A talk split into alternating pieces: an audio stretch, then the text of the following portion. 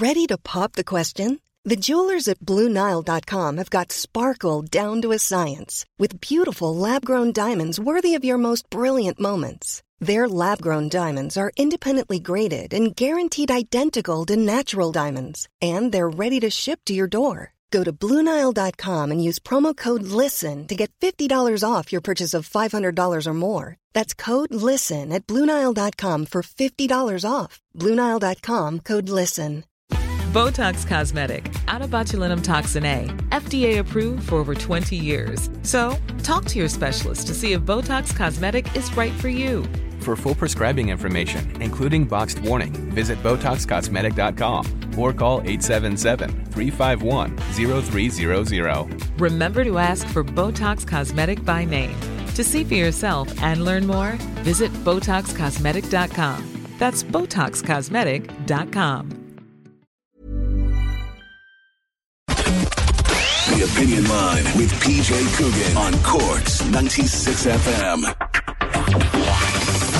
Beautiful Friday morning out there. 1857 15996, the number to call, the text to WhatsApp 083 396 96 96, email opinion at 96fm.ie. Throughout the morning, I want you to think of something for me. We did this about a month ago when he was launching the idea. Well, this weekend, Graham Clifford's virtual thank you day comes to pass on Sunday. And he we'll explain later on how we want you to to celebrate it, as it were, and get it trending on Sunday. But we want you to come up with something, somebody for whom you are grateful. Just a simple thing that makes you grateful. Something someone did for you, something somebody said to you, just someone or something that happened in your life to make you grateful, for which you want to say thank you. And we let that run throughout the course of the morning. We'll read up some of your nice ones at 083 396 96 96.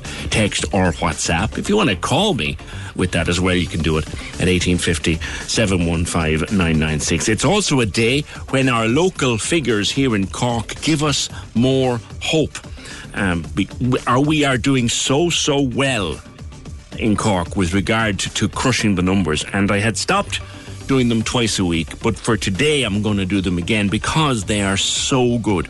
We are getting there. We need to be very careful, and all the warnings coming from NPHET, we can't, we must walk before we can run, but we are getting there in Cork. All that to come throughout the course of the morning, but first of all, a major breaking story of what is now a double murder investigation and a search for a vehicle and a warning not to approach the vehicle if you should see it. Our senior news correspondent, Fiona Corcoran, is across this. Mitchelstown story.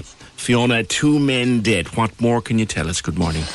Yes, PJ, obviously this is a breaking story and we haven't got all of the information just yet. But what we do know is that Gardaí were alerted to this farm, which is just in a rural area outside Mitchelstown on the Kildorrery Road in a place called Clough and um, when Gardaí arrived at this farm, they discovered the bodies of two uh, brothers aged in their 60s. One of the men was dead, found dead in a yard, and one was found in a shed. And uh, Gardaí sealed off the scene immediately and um, began an investigation. And the state pathologist's office has been notified, and a post mortem examination on those two bodies will be carried out later. Um, and the Garda technical team will also be carrying out an investigation at the scene. Now, you mentioned there about the van. Gardaí issued an appeal this morning they're trying to trace a red Toyota Corolla van. It has a Wicklow registration um, 03WW1556. Now, I understand, Peter, that that van may have been uh, recovered in the last few minutes, but I'm just right. trying to get confirmation on that. So, um, I think the appeal as it is stands, but we're just trying to confirm that whether okay. or not that van has been found. But Gardaí did issue that appeal. It was a red Toyota Corolla van 03WW1556, and they did ask members of the public to dial 999 rather than approach the vehicle. But um, when we get some confirmation on that, we will let you know okay. um, whether or not that's been found. we'll but come, yeah, we'll come straight back to you if you do get just the thing, do we know how the alarm was raised? Who raised the alarm? Have we any kind Um, of a frame here? Yeah, it's understood that a relative um, uh, contacted Gardaí and said that they understood that an incident had happened at this farm. Now, um, I don't think that the two men lived at the farm. I think one of them may have not been a resident there.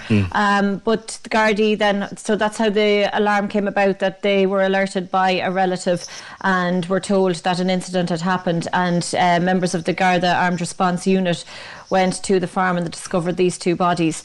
And uh, we do know at this stage that they are brothers believed to be in their 60s.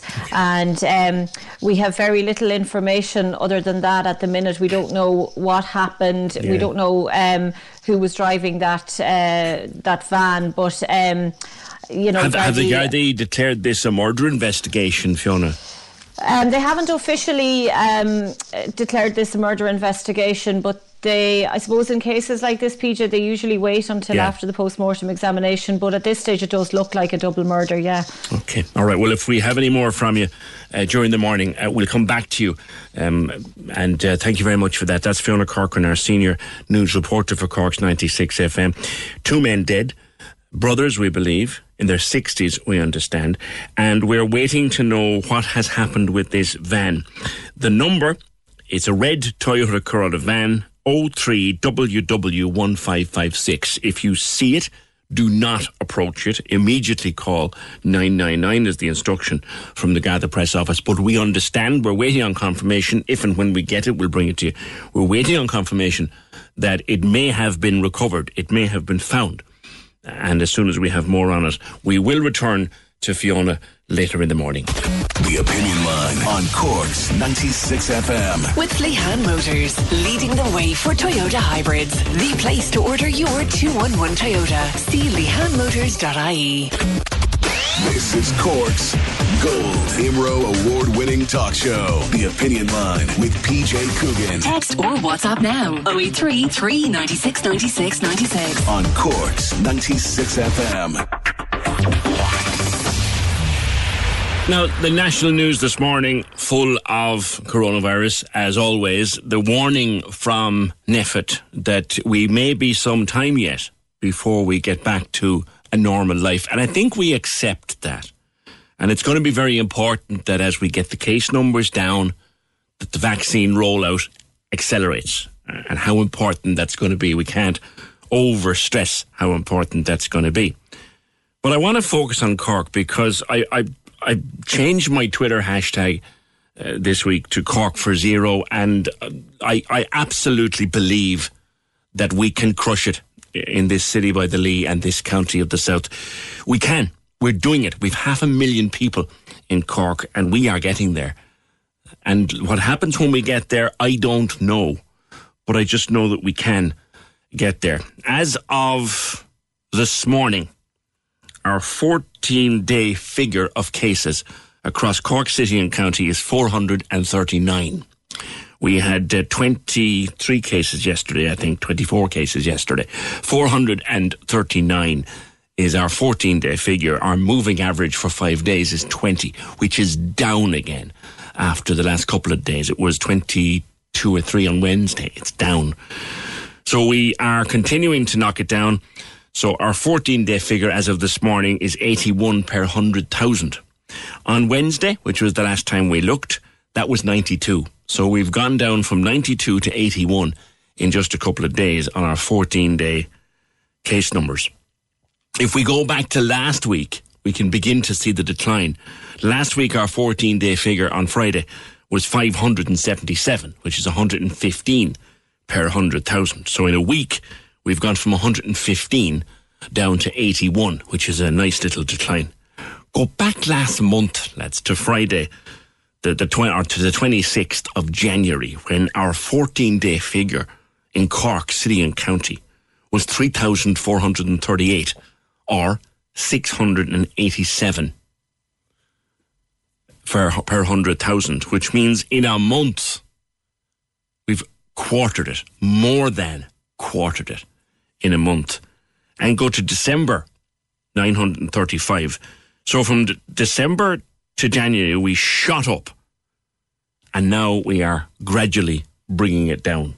Bringing it down from where we are now to single figures will be much, much harder because it's easier to go from 50 to naught than it is to go from 100 to 50. All the experts, all the epidemiologists, all the modelers tell us that. But where we are now on the maths, and this is as I like back of a back of a copybook, mathematics, we can be in single figures in Cork in five weeks. That's single figures on a 14 day total, like we did last summer. So we can be back where we were last summer in Cork in five weeks. I absolutely believe we can get there. What happens when we do, I don't know. I'm not going to say I have any answers. But we can get there. We can get there in five weeks. And single figures in a 14 day total would be pretty much zero COVID. What we do then, who knows? Now, admittedly, the caveat is on it that the schools are starting to go back on Monday. And there'll be two stages of the schools going back this month, and that may well change things. I hope it doesn't change them for the worse. It may do so. We have to be wary of that. But at the moment, on this Friday morning, this gloriously beautiful Friday morning, Cork is in a good place. On who do you want to say thank you? PJ, a tutor of mine from a number of years ago, gave me an amazing outlook on what I could achieve at a time that I couldn't see the wood from the trees. His name was Stan Knott. That's from Calvin. Ah, yeah, we know Stan well. Fergal and I know Stan many, many years. Decent guy, great artist. And I'm hoping to catch up with Stan in the next week or so. He's got a brilliant idea for Mother's Day. A cracker of an idea for Mother's Day, which, yeah, Mother's Day is next month. Mother's Day is two, two or three weeks Sunday, I think. Uh, anyhow, Gillian says, have to thank a girl in Midleton, Julie Houlihan, I'm hoping this is. She made cakes two weeks ago and went around and delivered them to people's doorsteps, obviously making sure they were home first. We were lucky enough to get them. She did this out of the kindness of her own heart. The cost to her must have been huge. She's a brilliant baker, and they didn't last long. Thanks, Julie. Love to you from Gillian. And those are the little stories we want to give us a bit of joy this Friday morning as we work towards uh, Graham Clifford's virtual thank you day, National Thank You Day, which is Sunday. And I will talk to Graham uh, later about how it's going, how the plans are going, and how we can get involved in it on Sunday. But I do want your little stories this morning. Lovely, simple stories like that. 083 396 96 96 or call me if you want at 1850 715 996. We're on our travels again. Uh, we've been to Australia this week, getting dire warnings about what can and will go wrong with mandatory quarantine if you don't do it right. This time we're going to Israel because we've been hearing so much about vaccinations in Israel. It's a, they're vaccinating at the fastest rate in the world at the moment, vaccinating their people. Their economy is starting to reopen. And we want to look at how that's going to work. What shape are they in in Israel? Really? As in, let's go beyond the newspapers, let's go beyond the television, let's try to figure out what is the truth. And is the truth as bright as we're hearing? So Fergal Barry went diligently trawling to find not just an Irishman, because there's plenty of them, but a Corkman in Israel. And typical of Fergal Barry, he found one. His name is Daniel, and I've been speaking to him, and we will let you hear that next. The Opinion Line on Cork's 96 FM. With Lehan Motors, leading the way for Toyota hybrids. The place to order your 211 Toyota. See lehanmotors.ie. This is Corks Gold Imro Award winning talk show. The Opinion Line with PJ Coogan Call us now, 1850 715 996. on Cork's 96 FM. Okay, just an update on our opening story this morning. The death of two brothers in their 60s in Mitchelstown, believed to be a double murder, not yet formally declared as such by the Gardaí, but believed to be a double murder. That red van that the Gardaí were searching for, the latest news from Fiona, our senior news correspondent, is they are still searching for that van. It is a red Toyota Corolla registration number 03WW1556. 03WW 0556. If you see it, if you have come across it, if you have passed it, if you know where it is, do not, under any circumstances, approach it. That is the instruction from Gardaí. Immediately call 999 or 112 if you should see or come across or notice this vehicle. Do not approach it. That's the very strict instruction from Gardaí. Call 999 if you see this red Toyota Corolla van, registration number 03 WW1556. Back to our new friend in Israel. His name is Daniel Rosehill. And I caught up with him last evening on the old Skype machine. Daniel, thanks for joining us from Israel. A, a Corkman, they're a few years, I think, now. Uh, that's right, PJ. I've been living in Jerusalem now for five years. What took you there in the first place? So I did. There's a there's a kind of a concept called Aliyah, which is basically Jewish people moving out to Israel. So I grew up Jewish in Cork, and uh, I guess just kind of felt attracted to somewhere where that was a bit more normal than in Cork, which is you know very very small, yeah. uh, non-existing community almost. Interesting story in itself. So talk to me, Daniel, about life in Israel. We hear all sorts of stories about mass vaccinations, really fast vaccination of huge numbers of people, and great results back from the research. So, what can you tell us? So yeah, the, the rollout's definitely been very quick. It kind of got going, um, you know, quite suddenly. So they're doing it by age group. So I'm 32. Uh, my only health concern is asthma. So I was kind of towards the very, very tail end. And at this point, basically, you know, kind of almost everybody has been called in for their for their vaccination and as as you know it's a two dose vaccination so i'm between the first and second doses. So so you've already had a jab? I have already i i had number one and i'm uh, waiting for number two. Right and how long more have you got to wait for number two? Three weeks between them so i have another week to next this day next week it'll be the second one. Reading a piece uh, in bloomberg in the last couple of days they're saying look while the vaccination is going very, very well, it's going to be a very slow return to the economy. Now, I've been in Jerusalem a couple of times. Busy doesn't describe the place. So, how has it been, say, for the last few months?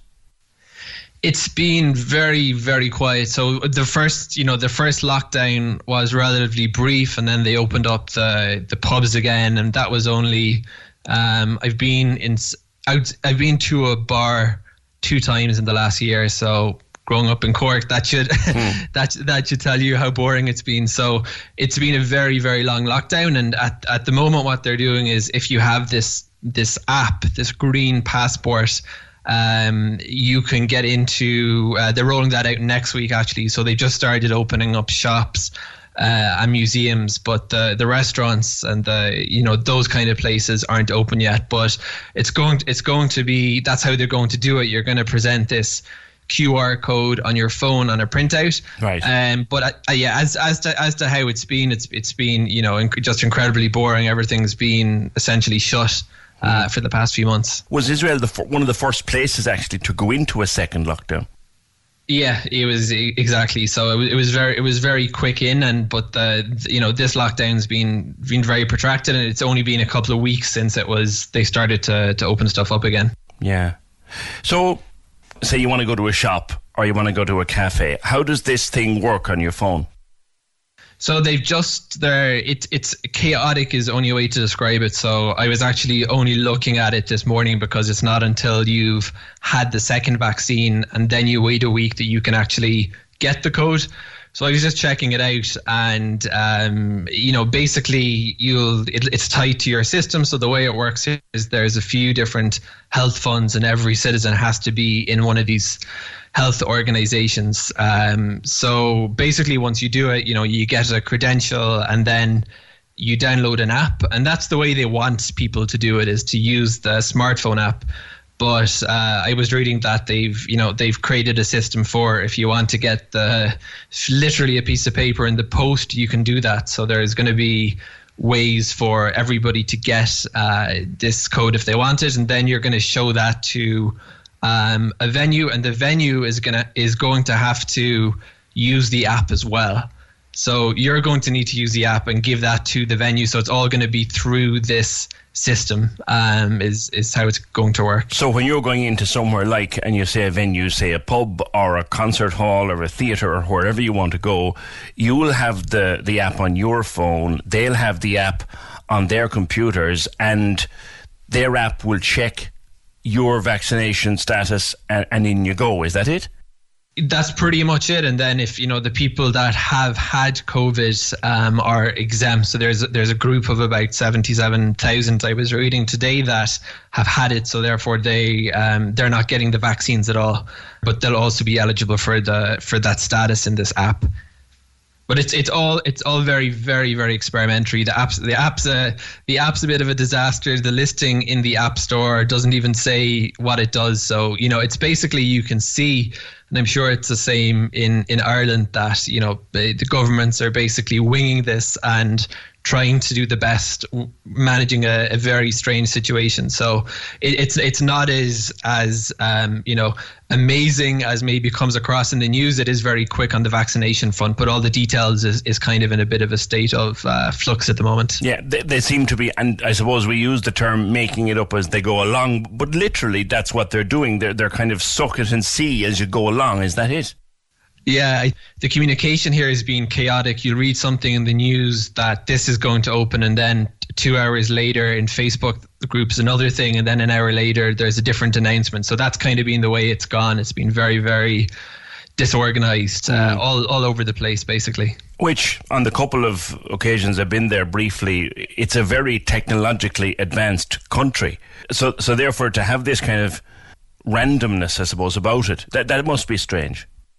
Yeah, I think it's just the decision making process has been has been it, it, there's kind of politics and that just kind of bleeds down into the you know there's there's people arguing about these cabinet meetings going until two in the morning and then they leak something and another guy leaks another thing and then just uh, what's actually going on becomes quite hard to to figure out. I think we can all identify with that people leaking stuff and or someone else leaking something else. So I suppose we take some solace from that, Daniel, that our government aren't the only crowd that, that can't decide who's telling us what and, and when. Is it the politicians are taking the lead or the scientists? Um, that's a tough question. I mean, yeah, I'd, I'd say it's it's been politically. It's there. There's been wrangling definitely between the two. So they appointed a coronavirus czar, as as they say, which I guess just means someone responsible for it. So they they kind of took it back from from the political realm after a while, and now it seems to be their kind of they've improved that kind of uh, consultation process. So there's there's both elements involved. What's the mood of the people like? I mean, as I'm sure here at here at home, you, will know that people are just about at the end of their tether at this stage. They're looking for something positive to come out from the authorities to kind of reassure them that it will be okay. And to a certain extent, the government is losing the room here. What's it like in Jerusalem these days? Uh, yeah, it, it, it, it, that sounds that sounds pretty similar. So it's there's a there's a, festival, a religious festival called Purim, and uh, that's now actually like to as as we're speaking um, here. So that's usually sort of a, a big drinking fest. I mean, the, potentially the closest thing I could compare it to would be Patrick's Day. So uh, like you know, if if you think of the Patrick's Day parade being cancelled, people were not very happy about that. So it's kind of the same. Um, that there's a curfew currently, and you have to be within a thousand meters of your house between basically overnight. I don't know the exact times. It's like eight o'clock and half five in the morning. Right. So that's that's so basically this this kind of highlight of the year. Jerusalem wouldn't be um, the biggest you know drinking city but there there is a great public parade once a year uh, for this festival and that's basically gone out the window so obviously that kind of thing isn't fun. So there there is a sense of there is light at the end of the tunnel because the vaccines are happening and the campaign's in progress, but you know, ultimately, people, including me, have been basically at home for a year, and that kind of uh, gets to people, to say the least. And do you live alone, or have you people living with you? Uh, I live with my wife, so it's just the two of us in a in an apartment. So, mm. so the per- perfect perfect recipe for for cabin fever. Talk about quarantine with regard to, to Israel. I mean, entering Israel, you, you've got to have your paperwork straight anyway, no matter where you come from, any time of, of the year. But what's it been like quarantine wise? Is it mandatory for people for people coming to the country? if you're leaving so at, at, the moment they've basically closed down the the airport and they're just looking at, at opening it up again to flights and even people there are people abroad that they're they're putting on these rescue flights to, to bring them in. So uh, the airport's been there's only one air, airport essentially. It's a bit um, there is another one, but it's you know Ben Gurion is is yeah. basically kind of serves the whole country. So yeah, when when that's closed, there's kind of really no way in and no way out, practically speaking. So, and how long has that been closed? Now it's been closed now for for a while. It's you know a, few, a, a couple of weeks. So, um, yeah, it's it's it's uh, it's kind of a strange feeling when you're reading these posts on social media that people are applying for for per emergency permits to leave the country and that kind of thing. It feels it feels like the the Matrix or something. Mm. Like if you wanted to get back to Cork now for some reason, uh, would they let you out, or more importantly, would they let you back in? It could it could be complicated. So there's there's uh, there is a system for applying for these these kind of passes to get round, but obviously then you need a, a flight to be put on. So I think I think it would be hard. And then of course there's the the whole thing on the Irish side. So I haven't been back actually since the since the pandemic kicked off, kind of for this. Well, actually mostly because I just didn't want to to risk the the trip. There's no direct flight, so I didn't think it was worth you know three airplane journeys um, each way. I'm sure you'll know Daniel from growing up in Cork that there's a a lot of sympathy, and there will be a lot of sympathy among my listeners for uh, the Palestinian cause. And there was a rumor going around on various news sites over the last few weeks that Palestinian people weren't being given vaccines, that it was being held back from them. Now, you're there in, in Jerusalem, right in the heart of all of this. What is happening that you can see? So they, I, I, was reading today that there are some vaccines going to the Palestinian Authority and to, to other governments in the in the neighborhood. So there, it didn't specify the quantity. I'm not. I I think the basic the basic issue is that the the Palestinian Authority, which is which is called the you know the PA, is sort of its own entity um, within Israel. Obviously, there is the West Bank, and you're really just talking about cities um, and the Gaza Strip, and they have um, under the Oslo Accords, I think, are supposed to have sovereignty for their situation and they're they're getting their own supply in. That was that's been my understanding of, of sort of what's going on. So um, I'm not sure it, it's it's it's it's so much the case that they're being held back than they are getting it themselves, or they're supposed to be getting it themselves, but they're not. They haven't managed to to to get it in as quickly as as Israel has. I think. A lot of people would cross, of course, from Palestinian territory into Israeli territory every day for work and for other things. Have people who work, have Palestinian people who work say there in Jerusalem in the Israeli side, have they been getting vaccines as part of their work? So yeah, I mean the, the the, status of of East Jerusalem is is very interesting. So they're sort of permanent residents, um, but many of them would have access to to Israeli healthcare, so they would have been vaccinated. So the, the the ones that are kind of stuck in a sort of limbo are the Palestinians living in, let's say, Bethlehem and Ramallah. So those are basically full Palestinian cities, yeah. and their government as such is the PA. Um, so their healthcare is provided through them as well. So there's a difference between someone living in Jerusalem and they would have got the vaccine, uh, you know, at the same time as I did, basically, mm. uh, versus somebody just living, you know, ten kilometers uh, down the road in in Ramallah. So it's it's it's a very very strange situation coming back to where we started, though, Daniel, before I let you go, I think the message coming very clearly from you is look, there's a lot of exciting things happening in Israel, but it's not the be all and end all that you might be reading about in the newspaper. I think there's, I, you know, I, I, I, don't, I don't want to promote my, my blog on your show, but this is what you've said is a very, it, it kind of gets to a very interesting dynamic about Israel. So I, I wrote a, a, post a post about this. Like, there's this very very strange thing that you wouldn't really get unless you live here. This weird, very very high tech in some respects, but uh, they also use the fax machine like crazy here.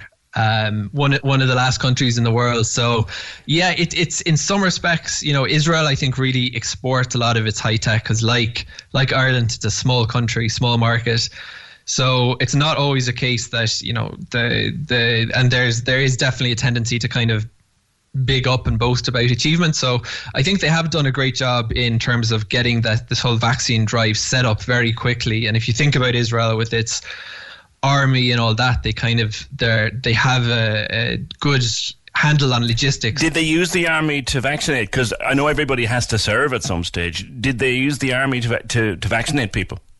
Not not to uh, a, a, large extent, uh, from what I'm aware. It's it's the health funds, and they're using uh, you know first aid people, and it's it's doctors and nurses. It's kind of all a bunch of healthcare people, and they're they're not the vaccine centres are they're using in Jerusalem a, a big sports center. Um, so it's a bit odd. You go into you know a basketball arena, and that's where you're getting your your jab but um, yeah, so they, they have they have they have done that well. But the you know on the ground, I would say you know there's I see people posting on Facebook saying I'm trying to download this app. They're talking about how the hell do I get it from Google, and there's just confusion. So yeah, it, it's a mixture of it's working well and it's kind of chaos at the same time. So let us know what your blog is so we can keep an eye.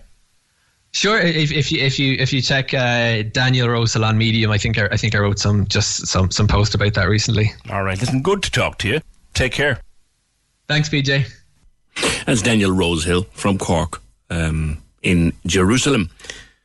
A nice picture of what's actually happening on the ground over there. 1850 715 996. Come back to matters COVID in a while, but there's a strange and a somewhat scary new pastime in the Mayfield area. At least that's where we're getting the reports from.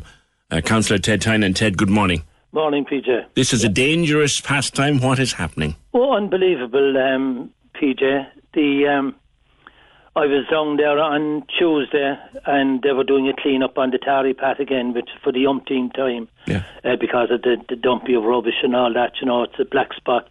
But the um, I was told by a person there, and it was confirmed afterwards by the people taking away the rubbish that they came across this gas bottle it's one of these small, what they call Calor gas bottles. You know, they, you'd find them in gas heaters in homes, or you'd like they're in barbecues, and they're small, kind of about two or three feet, a ah, yeah. standard tall, gas know? bottle, like you'd like yeah. you say, you put into a barbecue or something. That's yeah. right, yeah.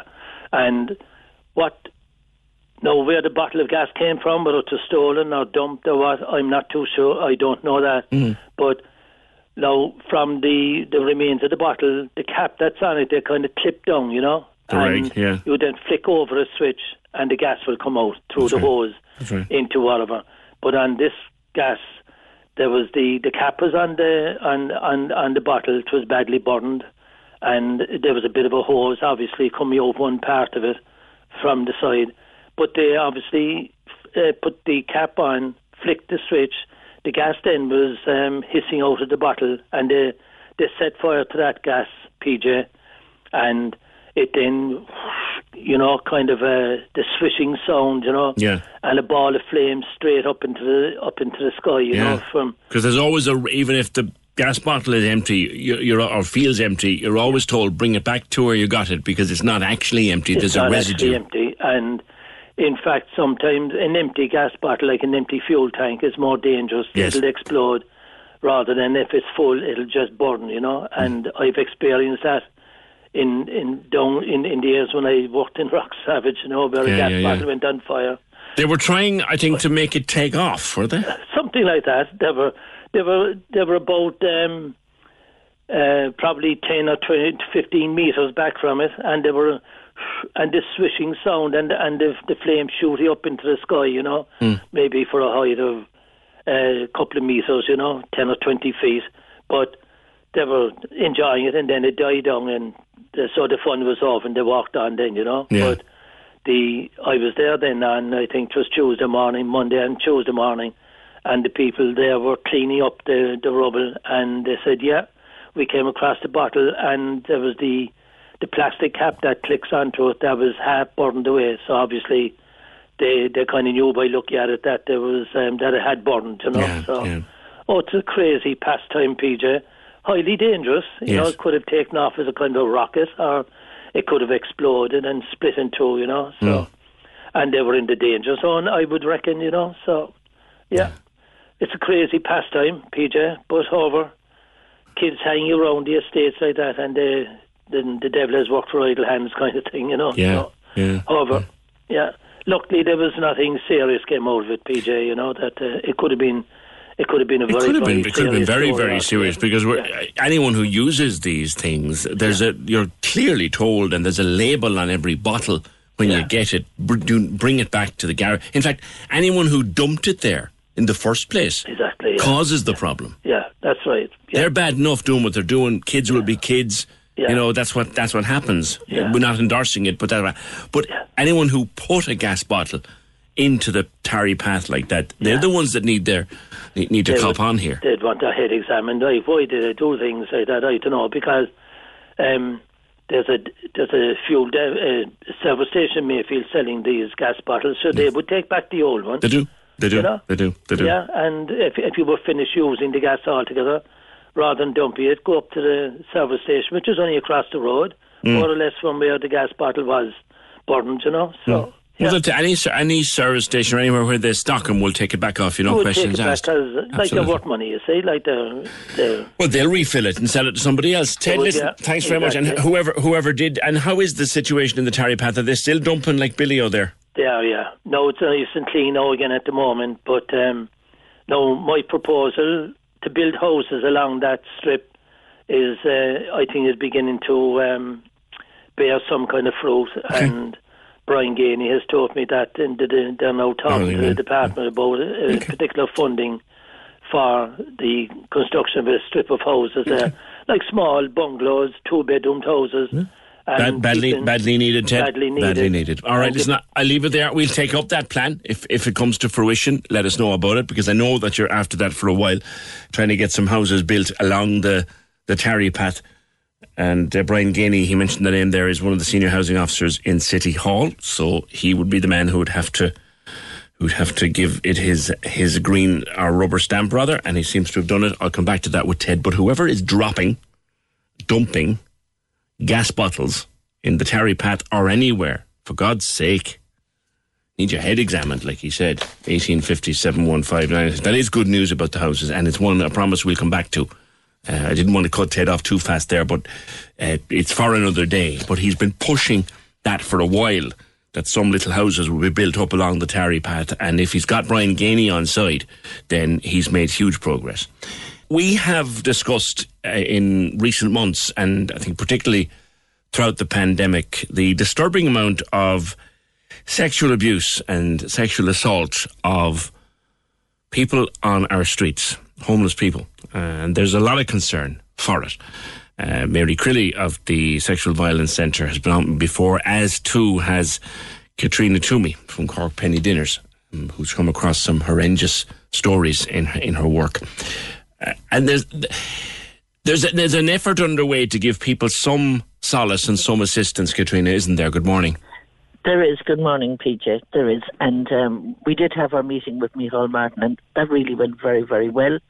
And um, I suppose now we're just moving it a step further so that we can get closer to, to opening this place for people. And I suppose, PJ, what it is, is sexual assault and sexual violence on the streets has been there a long time, but during the pandemic, th- th- th- there's just kind of, it's more prevalent, I suppose, would be the word that you'd use. Yeah. But it, it's it's not it's not like everybody on the street is not a perpetrator. Like we have to be very clear here. It's just a small few people that are doing this, but they're doing it, and there's violence with it as well. We Yeah. see women with black eyes, we see women with busted noses, busted lips, the whole lot, and we see uh, things like that. And um, we know it happens, you know, indoors and other places as well. But on the street, what happens is if it happens to a woman or a man or a, a young girl or a young boy, when they, when they come out after being seen over in the South Infirmary, which look after them really, really well, you know, it's a great service, absolutely very good. But they're back out on the street again. Yeah. They're not safe, and, they know that the next time it's probably better to submit, you know, uh, rather than um, uh, you know, put up a fight because they'll be beaten as well as raped, you know, and stuff. So I suppose it's a catch twenty two for them. So we feel that life is tough enough for them being homeless, And we feel that if it's because it can go on, a person could be raped twice in one night. Like you know, and it could be a person could be raped by multiple kind of people, and um, so we, we just hope like that. Um, and what we're trying to do. Now, there's also Lavinia Kerwick, who's very good Ah, with yes. us. Like, and, uh, like the three of us are very strong. We know what we're on about, PJ. We Yeah. simply do. And we know that when the people come out of the South Infirmary, we have to have a place for them where they can go in Yeah. and curl up like anybody else, uh, but that they're safe, they're protected, and that they can have their cry, they can have their, you know, whatever they need. But we will have people on site. Like what will happen medically will happen at the South Infirmary. What will happen kind of as regards counselling and therapy and stuff like that will happen at the Cork Sexual Violence Centre with Mary Crilly.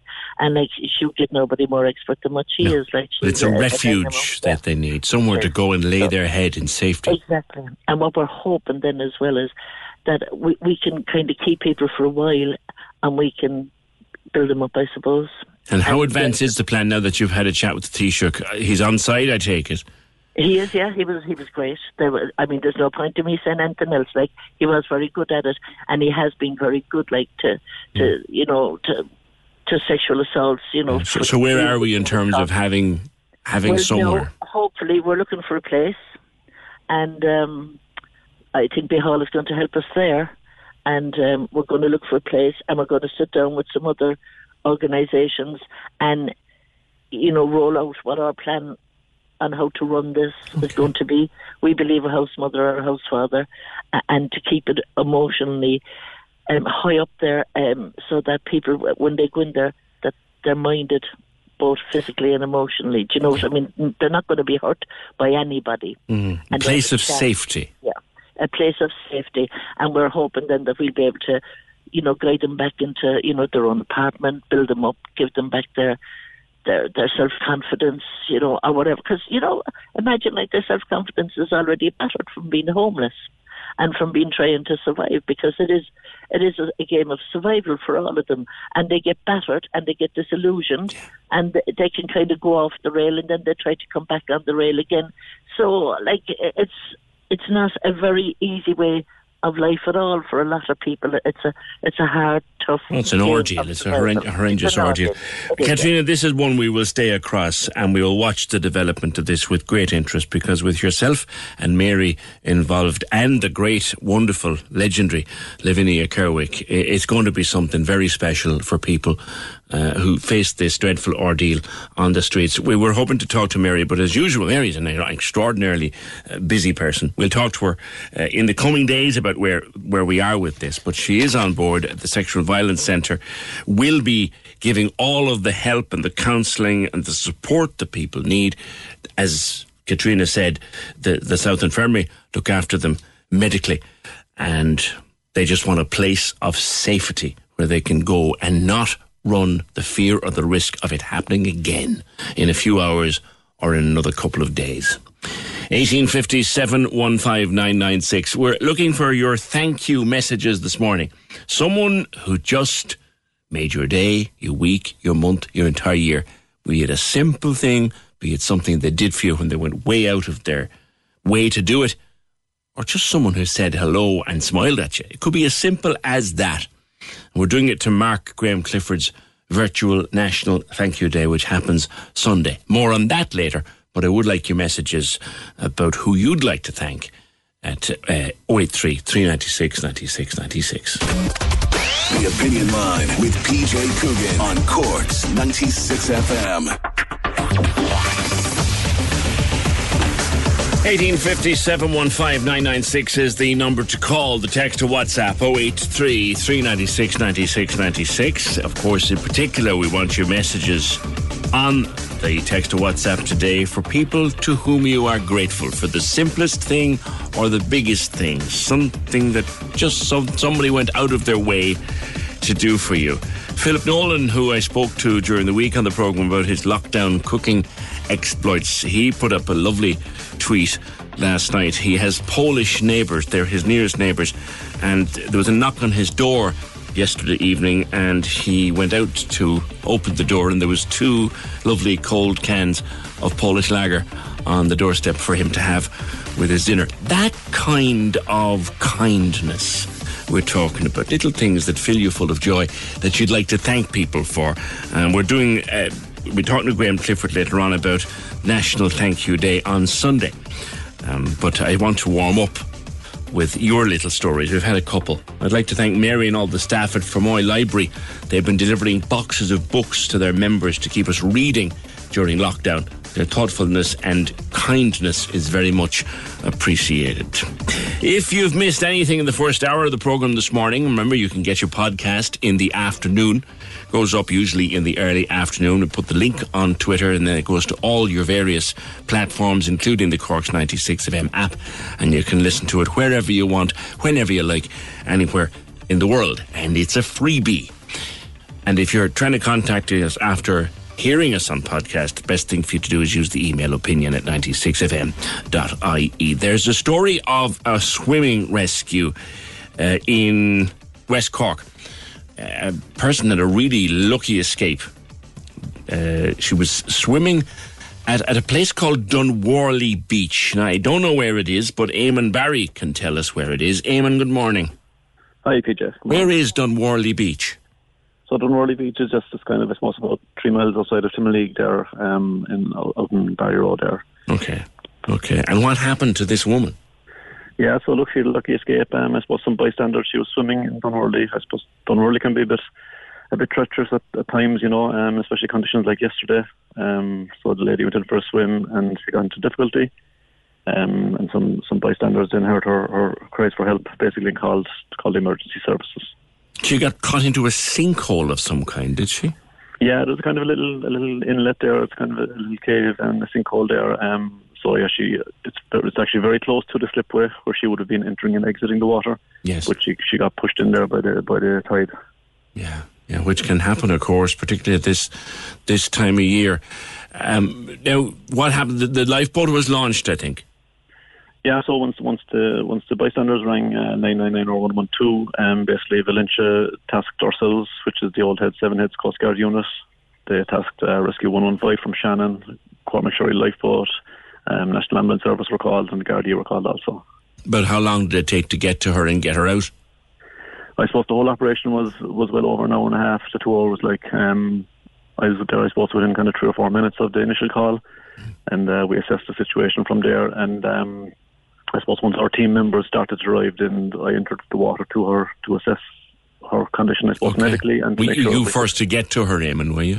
Yes, yeah, yeah, yeah. Yeah. So what? How, how did you go about that? Yeah, so look, I suppose initially we done a I done a quick risk risk, risk assessment on it first, and uh, just to see where we were and what was the best way to approach it. Um, we had some more unit members, some old head seven heads arrived in, and I suppose I um I kind of had, had a dual hat on yesterday. um, I'm with the West Cork Underwater Search and Rescue also, so I'm a rescue diver with them. Um, so I entered the water to to reach the lady in the cave. And uh, from there, we assessed her basically and assessed, I suppose, the, the safest method of extraction then was set How, up. how was she when you got to her? She was cold. She was she was she was medically okay, as in no no injuries or anything, but she was getting cold at that stage. I suppose by the time I got into her, she was she was in there for about forty five minutes. I suppose. Yeah, I'd say she was so- kind of frightened, was she? Relieved to yeah. see you, I imagine. Yeah, look, and that's the reason why I suppose one of the main reasons why I entered the cave is because she needed reassurance at that stage that everything was going to be okay. Um, so that's why we made a decision to to enter the cave. And how difficult is it to get in then to her to get her out? Look, I suppose there's always a risk. So getting in there and getting her out, that that same method was probably the one we didn't go with. We waited for the climbing team to come from the old head. I see. Um, we didn't really want to risk. There was a fair swell coming in there, so we didn't. It wasn't an option really to take her out the way that I went in. Right. So they were. What happened? Did they climb down then? Yeah. So basically, um, again, Mike Murray, the, the officer in charge, would have set up, uh, again, assessed it, I suppose, and set up the safest safest method of extraction. Um, so they set up a full, full climbing rig and uh, extractor from the top of the from that sinkhole. Really. Wh- While all the time you took care of her below and reassured her that everything would be okay. Yeah, look, there there was a yeah, there was a bit of reassurance there needed at that stage, and that's all she needed really. I'm sure. I'm sure. So she's okay. She got out and she's assessed and she's all right. Yeah, absolutely. She's she's she's she wasn't taken away by ambulance as far as I'm aware, so she was always okay. Yeah. All right. Listen, well done to you and to the team because it's people like you that, that go in where the rest of us would run out of. Uh, Eamon, thank you very much. Look, I, and I, I suppose there's the, the lessons to be learned. I suppose it's important for Yes. us to say it. You know, we won't be judgmental or anything. Simply learn lessons from this, I suppose. You know, not to enter the water in them kind of conditions. There's Yeah. plenty of safe beaches in our area. Yeah. And uh, carry a safe buoy. And you must really have to. There's loads of people see swimming at the moment um, since the pandemic. Like it's Mm. Very popular, taken yeah. off. Yeah, but look, you really have to have somebody on the shoreline watching what you're doing in these kind of conditions. Yeah. Um, you know, and you have to be comfortable getting into the water. Yeah. Nobody goes in there look for something like that yesterday, and with that, expect that. Yeah. We have to, you know, we really have to watch what we're doing. and and even in even in high summer, when cowards like me venture into the sea, you still are advised, are you not? Never swim alone. Absolutely. Like we'd always recommend somebody at least on the shore, you know, ready to call if needed. And as I say, like the likes of Dunworley, then beaches can be treacherous, even in the summertime. You know, you've got Yes, currents, yes. you've got you've got a swell coming in against rocks there. Uh, you know, so it can be dangerous any time of the year. Like swim buoy, carry a carry a swim buoy which you. At least you can that'll let you rest on that swim buoy if you need to. That's the red thing, is it? Bits of equipment. Yes, exactly. You tow you tow it behind you basically. I see. I see. All right. Okay. Eamon, listen, uh, thank you for, for your service and the service of the other volunteers, the RNLI and the divers and, uh, and the climbers and the Coast Guard and everybody who came out yesterday to rescue that woman from the sinkhole in Dunworley Beach. Great work. Great work. And fabulous that we have these kind of people who will come to our aid. But the advice is, and if you are sea swimming, a lot of people are, no, no, no. Maybe the end of May maybe the end of May. I do plan to swim in the sea a bit more this summer. I won't be going foreign to swim in the Mediterranean, but I do plan to swim in the sea this summer a bit more once we can go there out of our 5k. But you won't catch me in the water in Fountainstown till sometime in May. I may tell you that now for nothing. 1850 715 Also catching up later with the RNLI in Kinsale. I get they've had something really lovely has happened for them. And they've had a collection taken up by people. You'd never guess where. You'd never guess who. I'll tell you about that a bit later on. Also, this morning, are you watching this? Pinch myself and say, I am awake. I'm Louise, your secretary. It's nice to meet you. I work for your husband. You work with David. Small world.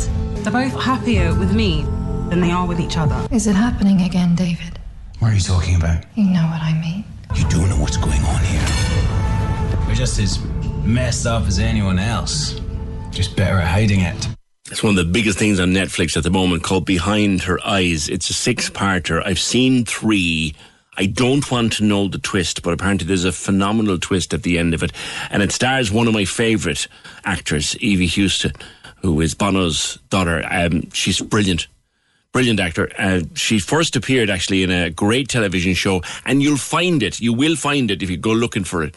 Uh, the Knick, uh, about a, a hospital way, way back in the old days in New York. And she was in that as a nurse, and she was fantastic. And I've kind of followed her work ever since. But she's in behind her eyes. Weird doesn't even go there. But you know, one of these things that is so weird, you cannot stop watching. It's com- you just cannot take your flipping eyes off it. 1850 715 996. That's later. We'll be talking to Melissa Carton from her.ie about behind her eyes. Some breaking news that van has been found. Uh, Fiona has just been on to us. We'll catch up with her again before the end of the programme. But that red Toyota Corolla van, which Gardaí were looking for in connection to the deaths of two men in Mitchelstown, two brothers, we believe, in their 60s. Uh, it's unofficially it's a murder investigation. We expect it to be declared a murder inve- investigation once the uh, pathologist has done PMs and stuff like that. But the van has been located.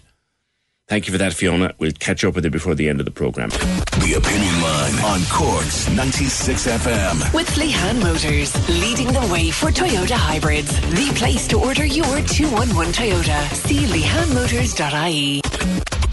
This is Cork's Gold Imro award winning talk show. The Opinion Line with PJ Coogan. Call us now, 1850 715 996. On Cork's 96 FM. Just noticed there a follow up to some of our conversations on the program yesterday when I spoke to Susan Ryan, who is thinking very seriously of opening her business, open and be damned, because of the length of the lockdown and the difficulty with coping with it. And she, look, she's one of lots of business people, and I was kind of saying to her, look, for God's sake, don't go and do that. Everyone is saying don't do that. Just just hold firm, and we'll be all right and she was explaining why she's sick of holding firm. We had a good conversation on the show uh, yesterday. Ashling on our Twitter at OpinionLine96 says we have the longest lockdown because the public haven't been doing it properly, and the government should have made quarantine mandatory for everyone, and there should be no extra flights coming in. Getting a dye job, i.e., a hair dye job, is not essential. If she worried about bills, go get another job while her business is closed, which is an interesting response. Thank you for that. 1850 715 996. Our churches are in trouble also. Uh, the Catholic Bishop of Cork and Ross, uh, Dr. Fintan Gavin, um, is, is discussing with Paris, parish finance committees about how parish finances can be sustained because a church is an expensive place to keep ticking over. James, it worries you, doesn't it? And not on a religious front. Good morning. Good morning, PJ. Yeah, well, yeah, there was a post came up in the Boys and Girls in Ocker there um, during the week about um, the, the, the churches in the north side are looking for um, funding. Yeah. And uh, to be honest with you, I was kind of uh, blown away with the comments.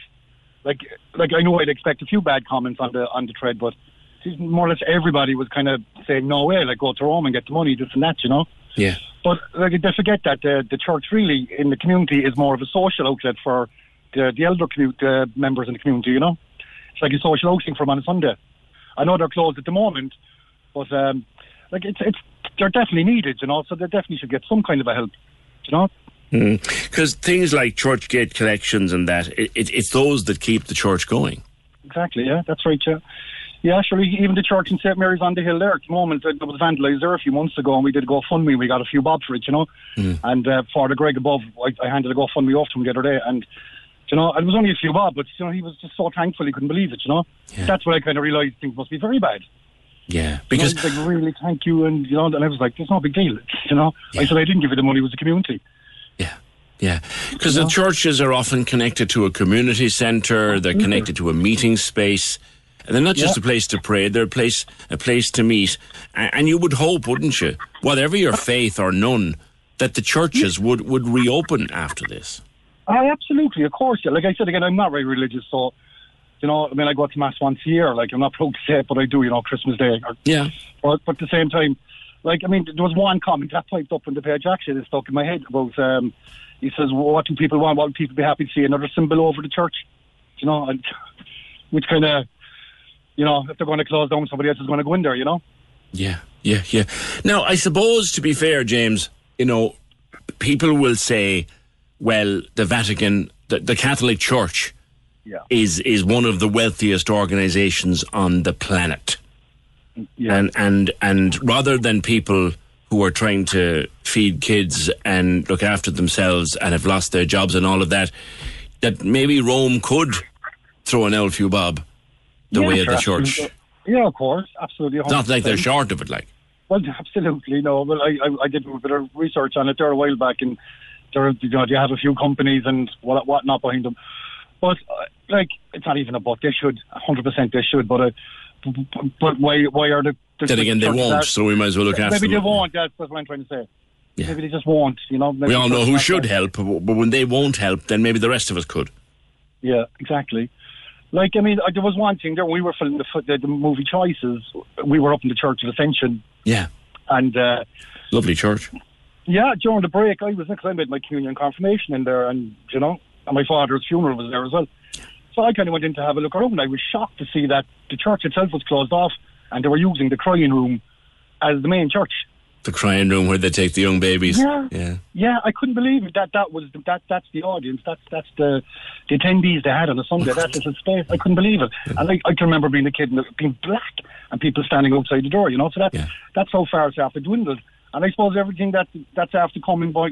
Well, I suppose one of the reasons for yeah, one of the reasons that, Yeah. that attendance has dwindled. Let Let's face it, James, and you know, we what we know now about what was going on 30, 40, 50 years ago, that has turned a lot of people away, not from their faith, but from the actual church. Yeah, absolutely. And you can't argue with that point. To be fair, you know. And you know, with the north, the baby, the baby homes and Bessborough and all these places, you know. Yeah, yeah, yeah. absolutely. People are angry, and but at the same point, I mean, the other like, uh, look, it's a catch twenty, isn't it? It's really the old people that I'd be thinking of. Like my own mother, now, for instance, like she'd love going to mass. She's like on Friday, she's gearing up to go and meet her friends Yeah. outside the church, you know. Yeah. Do you know the other thing about it too, James, and, and you know as well as I do, being, being because the activist that you are, like if it were announced tomorrow that that lovely church in Gran or one of the church the church up there by by um, oh, right up at the top of of Farranree, that church up there. Yeah, yeah. You know, if if it were announced in the morning that, that any one of them would not reopen after the pandemic because because the parish was broke, there'd Yeah. be uproar about it. Absolutely, of course. So you know, if you're going to be saying, "Well, it's, we," it's it's a case you don't know what you have till it's gone. You know, I think that's that that applies to this one. You know, yeah people won't realise it till it's gone. Yeah. you know. yeah. All right, James. Thank you very much. Good No man, for, uh, problem. The, you, the James Dewey from the boys and girls of Nucka. Um, the churches are in financial trouble, and yes, Jesus, the Catholic Church is worth billions, as they say, billions and billions and billions. But you can't expect Rome to, to write checks. It's not going to happen. So if you're asked to support your local church and keep it open, and if you can spare a euro or two, why not? Why not indeed? You may not need it. You may not never want to darken the door of the place, but but somebody will. It might be your relative or friend or auntie or uncle or mum or dad. So, no. Thank you, James. 1850 715 uh, 996. Andrew, on the question of thanking people, uh, and who do you want to say thank you to this Friday? Thank you, Andrew. He'd just like to thank myself and Fergal and all the team for the coverage of his fundraisers for Edel House and helping the homeless uh, finish up with the final online 80s gig very, very soon. Thank you for that. Um, we've got more, we've got more. Uh, Catherine Mahan Buckley. Uh, she has been a rock to me since my mum passed. Thank you, Catherine. Now, Catherine Mahan Buckley is a rock anyway. But yeah, that's great.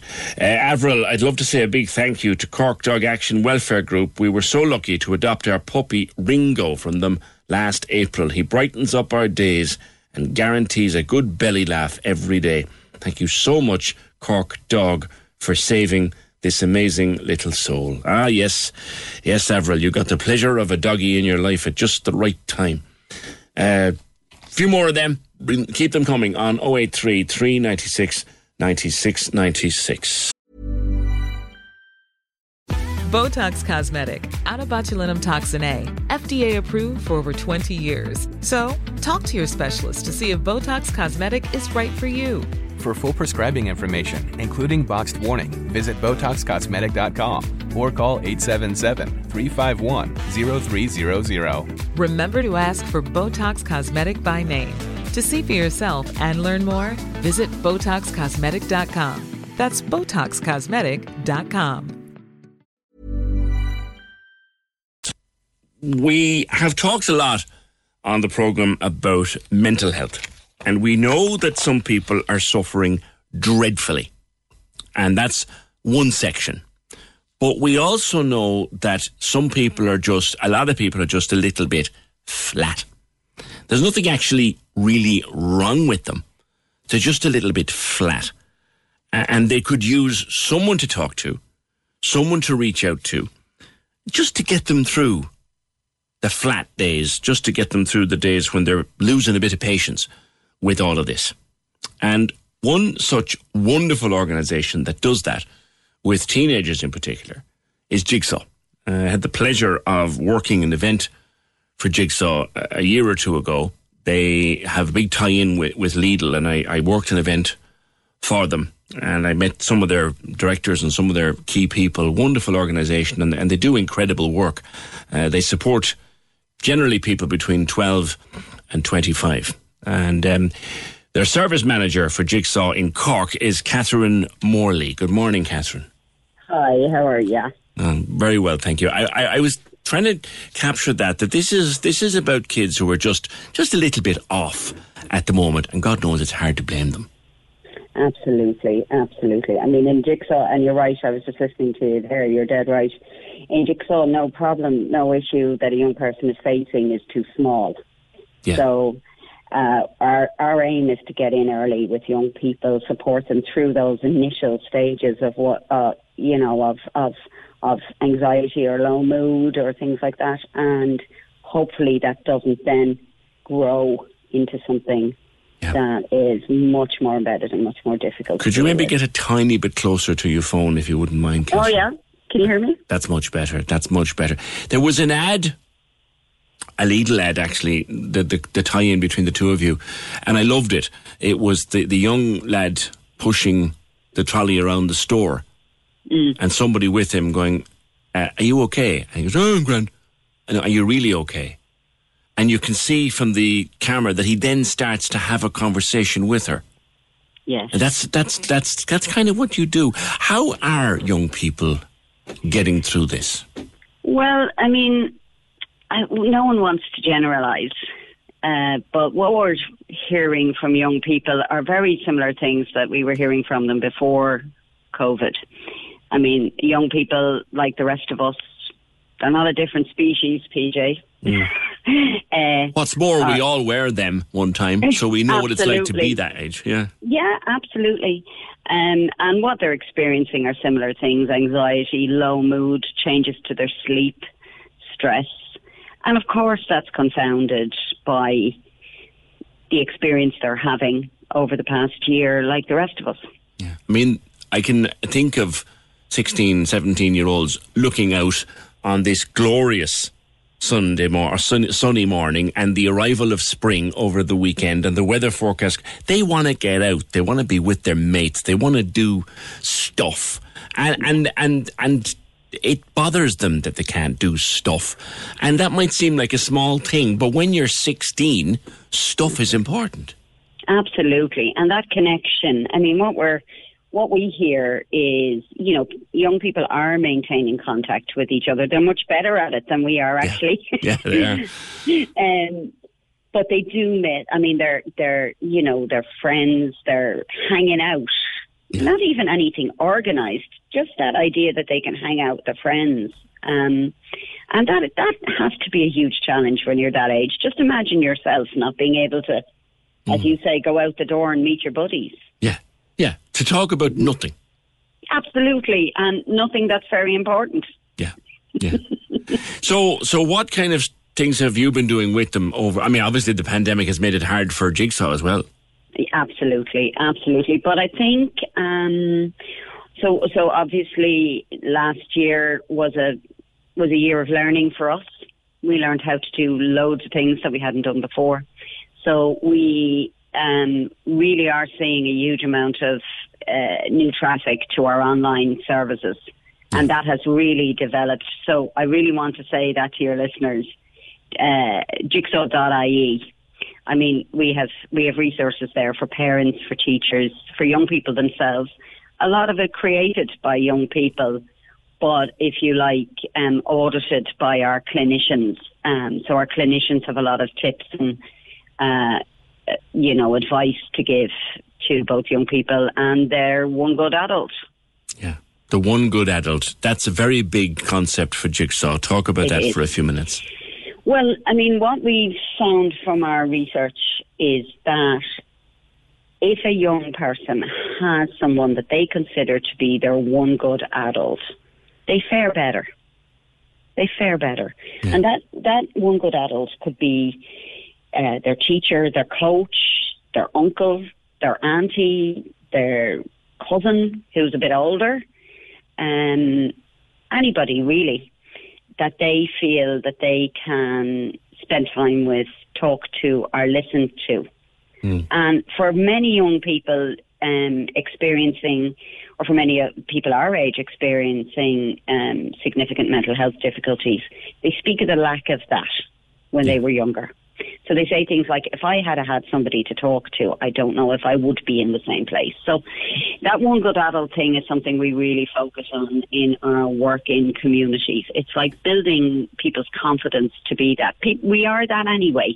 Yeah. I have a 15 year old myself. Um, I'm not the person he necessarily comes to every time he has an issue.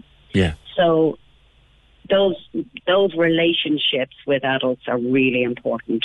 Um, they may not look like they are, but they actually are to young people. So most of our work in communities is around that. Is around supporting people to build that sort of infrastructure around young people. And how can you show to a, a young person that you're there and that you won't judge and you won't sniff down your nose at them? How can you show them? Because that's their fear. Their fear is they'll be judged and told cop themselves on. Well, um, it, do you know what? It's not rocket science, and we do it all the time. Uh, and and most adults, most parents, most teachers are trying to do it. Sometimes we don't get it right, but it's basically just being present for a young person, listening to them, acknowledging. I mean, it might seem like something tiny to us, but it could be huge to them. So acknowledging that, hearing that. We don't need to be telling them what to do or giving them advice. A lot of the time, it's just supporting them to understand that they can manage whatever it is that's going on. They want to share what's on their mind. They're not looking for answers. Absolutely. Um, and you know what? One of the one of the joys of working in Jigsaw, PJ, and working with people is uh, we consistently say no one is the expert on everything. We all have a little bit to give, and if we can work together at all, we should be able to come up with something that would be supportive of young people. So we're working in schools, for example, around Cork. We've nine one good schools. Big shout out to them. Um, and they are working so hard, uh, along with all the other schools in Cork. There's over 90 schools in Cork, 90 secondary schools. Um, but they are working so hard. The teachers, the leadership teams, the young, the young people themselves, the um, the parents, um, and our One Good School program is really about that. It's about that building that community. How does that, how does that work? well, basically, what we do is we provide opportunities for young people, for teachers, for for parents to participate in um, our uh, a series of workshops and interventions that we would put in place, and a lot of those are copper fastening things they already know. But it's, I suppose, building the school's confidence to say, you know, we we are interested in mental health and we want to support your mental health. And a lot of the work we do with young people is around it's okay to talk.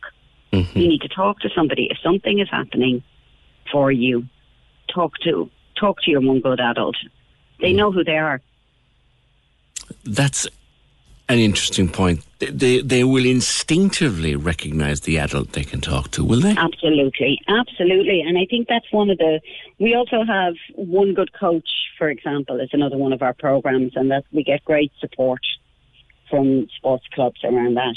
And often it's the often it's the soccer coach or the GAA coach that the the young lad or the young woman looks up to, and you know they they respect them because they're with them on some journey, you know. Um, So it's really interesting. Uh, there's nothing special about, about being one good adult. We we all, we can all be it.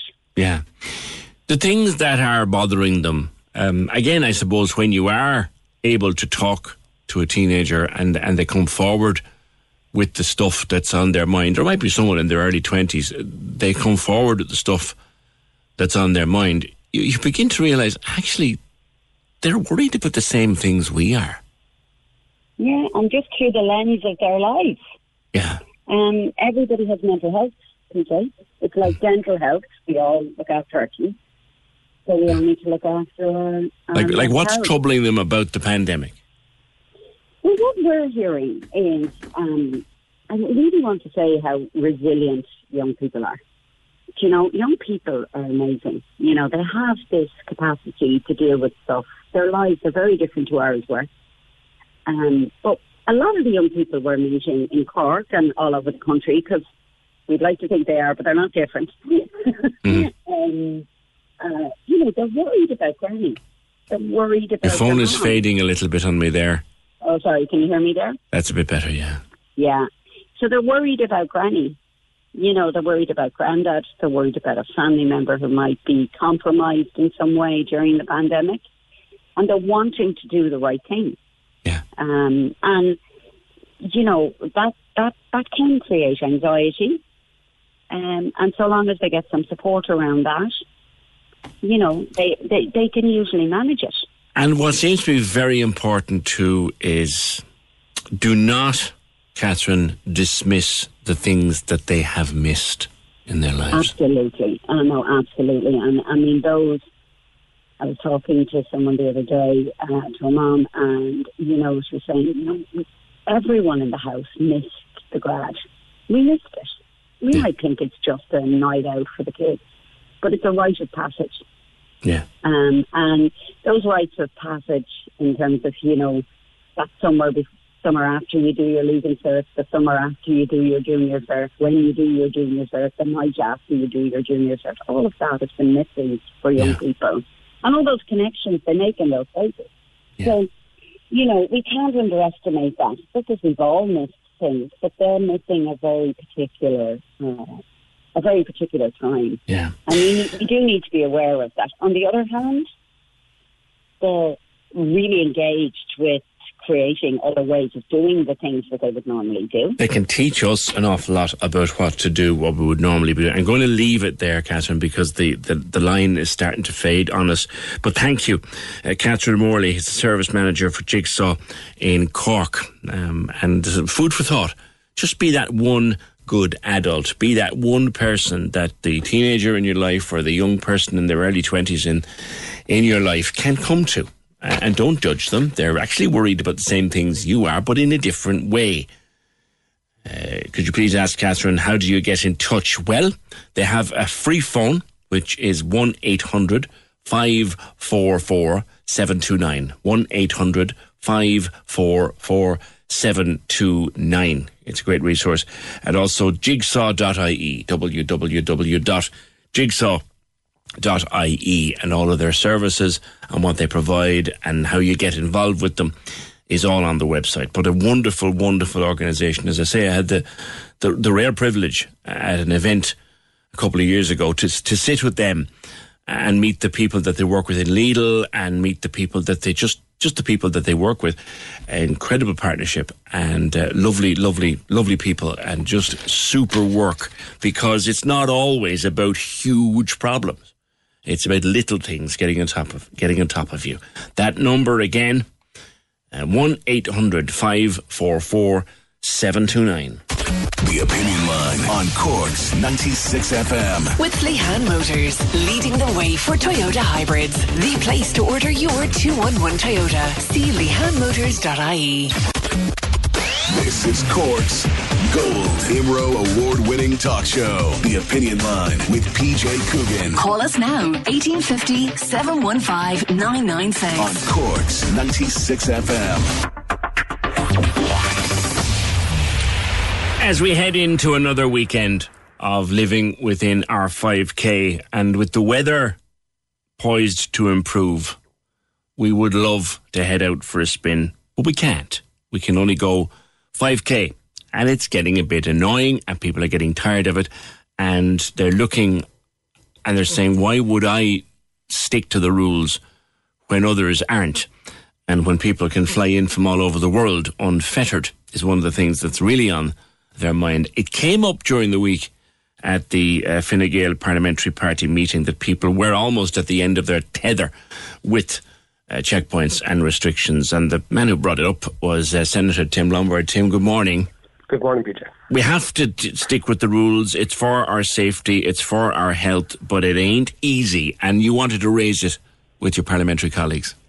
Yeah, look, I think obviously we're going through a traumatic, a very traumatic 12 months, so shadow of a doubt. And I think, you know, people are beginning to lose patience with the entire project. And I think that's becoming very, very obvious. And I, I feel that every day with all the phone calls I get. and people are frustrated. You're dead right. People want to get out. They want to actually maybe see some place different that's not within the 5k location. And uh, one of the issues that I've come across in the last maybe 10 or 12 days in particular has been the, the Garda Síochána. I think the guards have done a really tremendous job over the last 12 months, but I think they're getting the brunt of it. And I think they're unfortunately getting it at checkpoints. They're getting it at every opportunity. And I think these people, men and women, are out there doing their best. Bad weather in particular in the last few weeks. And I think they have really got the brunt of it. And like there is a huge issue out there how we actually can, you know, hold firm, in particularly for these next few weeks. Mm. And one of the issues that I raised, obviously, was Garda Síochána and how they were being treated in the checkpoints. But our form of communication hasn't worked in the last six months, in the last six or seven weeks. This traditional kind of grand um, address to the nation, um, nobody listens to them anymore. Like when we had them 12 months ago, the entire country popped up and listened to 6 1 News and we, you know, we listened to what was happening. Mm. We've had so many of them over the last 12 months, I don't think they had the same effect. So what what needs to happen then? the level of communication that we that we need to get out there has to change. I think grand statements to the nation won't work anymore. It has to be small, precise pieces of information. Social media has to play a part in it, and we all need ambassadors. We mm. don't need to sound terrible now. We don't need politicians telling us what to do. We need ambassadors from society telling us what to do. Influencers, And- like Totally. And whether you're a rugby star or GAA star or whatever sport, it's not even sport. We need to have those ambassadors come on board to get the message across, and particularly for the next six weeks, because there is light coming. We know the vaccine rollout, as slow as it is, there's large numbers coming, particularly in March, April, and May. And I think it's about maybe just holding firm for these few weeks, because if we do, we can do an awful lot. See, what isn't helping, Tim, um, and in all sincerity, I agree with every word you say with regard to people losing their patience. But what isn't helping is the vote yesterday, and I know you'll have to do it in the in the, in the Seanad as well. The vote in the Dáil yesterday to bring in a half-baked, half-arsed quarantine system. That's where people are losing patience. And the quarantine system and the 20 plus com- countries that's in the quarantine system is a real topic of conversation. And as much as people losing patience, I think tr- travel is down 98%. Like I was talking to Cork Airport that maybe two weeks ago, like Cork Airport's like a desert with what's happening up there. But like the big issue to me is it's the it's the messaging. Like we haven't got that message across that okay, the variants is fierce and important. We need to keep out in certain countries that have that variants. Whether or not we have a complete travel ban and where we ban everyone coming in and everyone coming in going into New Zealand style goes into a three week or two week kind of kind of incubation Many, period. many, many countries, as New Zealand, Australia, Thailand, Vietnam, many, many parts of the world have it now. And the one, the warning that comes from those countries is do it right. And we had a, a long conversation here with an epidemiologist uh, earlier in the week from Melbourne who told us how they got it wrong. And his advice was everybody must quarantine. But the problem we have is is this all Ireland approach. And that's the biggest issue. If we But is it, have, Tim? Because here's the thing, right? We, we, we, we accept the border is an issue, okay? We'd, we'd like to close it, but we can't. But at the same time, we could impose full quarantine to Cork, Dublin, and Shannon. We don't need to talk about the border. If everybody coming into Dublin had to, or to Cork, or to Shannon, had to go in for to a hotel for two weeks, you would be at least saying to people, well, actually, we're listening to what you want, rather than this list of countries that we might or might not change. And I think that countries could change or couldn't, but the border issue, and if you look at particularly Northern Ireland and where we were before Christmas, the border counties were the ones that are majorly affected with the actual rise of COVID, of uh, the COVID numbers, because that's where the infection was based. But are you saying that the only reason we can't? No, I'm saying it's one of the key issues that we have cross-border travel on a continuous Oh, I know. We understand that. work. We understand and that. like, where do you draw the line? And and how you simply have- say, while we appreciate the issue that exists with Northern Ireland, while we appreciate that issue and we'll work to try to solve it, we are going to ask everybody coming into Cork, Dublin, and Shannon to quarantine. You can do the two. You could do the two. How effective it would be with the back door as wide open as Northern Ireland. is Yeah, but what you now what you now have is people coming in from certain countries who will have to go in quarantine, but they'll be coming through and they'll be mixing in the airport with people who don't have to quarantine. So if someone gets off a plane coming from, say, Brazil, they're mixing in the airport with people who came off another plane that didn't come from Brazil. So half of them are now going into quarantine and half of them are going about their business. It won't yeah, work. but what you what you're going to have is the people from these countries probably won't come because of the actual quarantine you think so? restrictions. Yeah, it, it has. That's what actually happened in New Zealand, and like the New Zealand model has worked that people because of the actual quarantine and because you had to pay for the quarantine in New Zealand, they actually didn't come because the only way it worked in New Zealand is that you actually didn't have to pay for it if you were a resident staying over the month there, period. there there was that. Just lastly, before I let you go, someone is saying about the uh, the addresses to the nation, which they agree with what you say, but it was your lad started it. It was, but you know what? It shows how the world has moved in 12 months. 12 months ago, I would have perked up and listened to them, and not because it was Leo, right? But, like, you know, they were really kind of dangerous times. There's been so many of them. There's been so many addresses. We're They're losing losing- their edge. Totally. The Opinion Line with PJ Coogan on Cork's 96 FM. I'm going to get into trouble for what I'm going to say now, but I don't care. I, I see all over the country and all over the city, now not in too many places, but there will be tin foil bought this weekend in places it was never bought before. And little hats will be made out of the tin foil.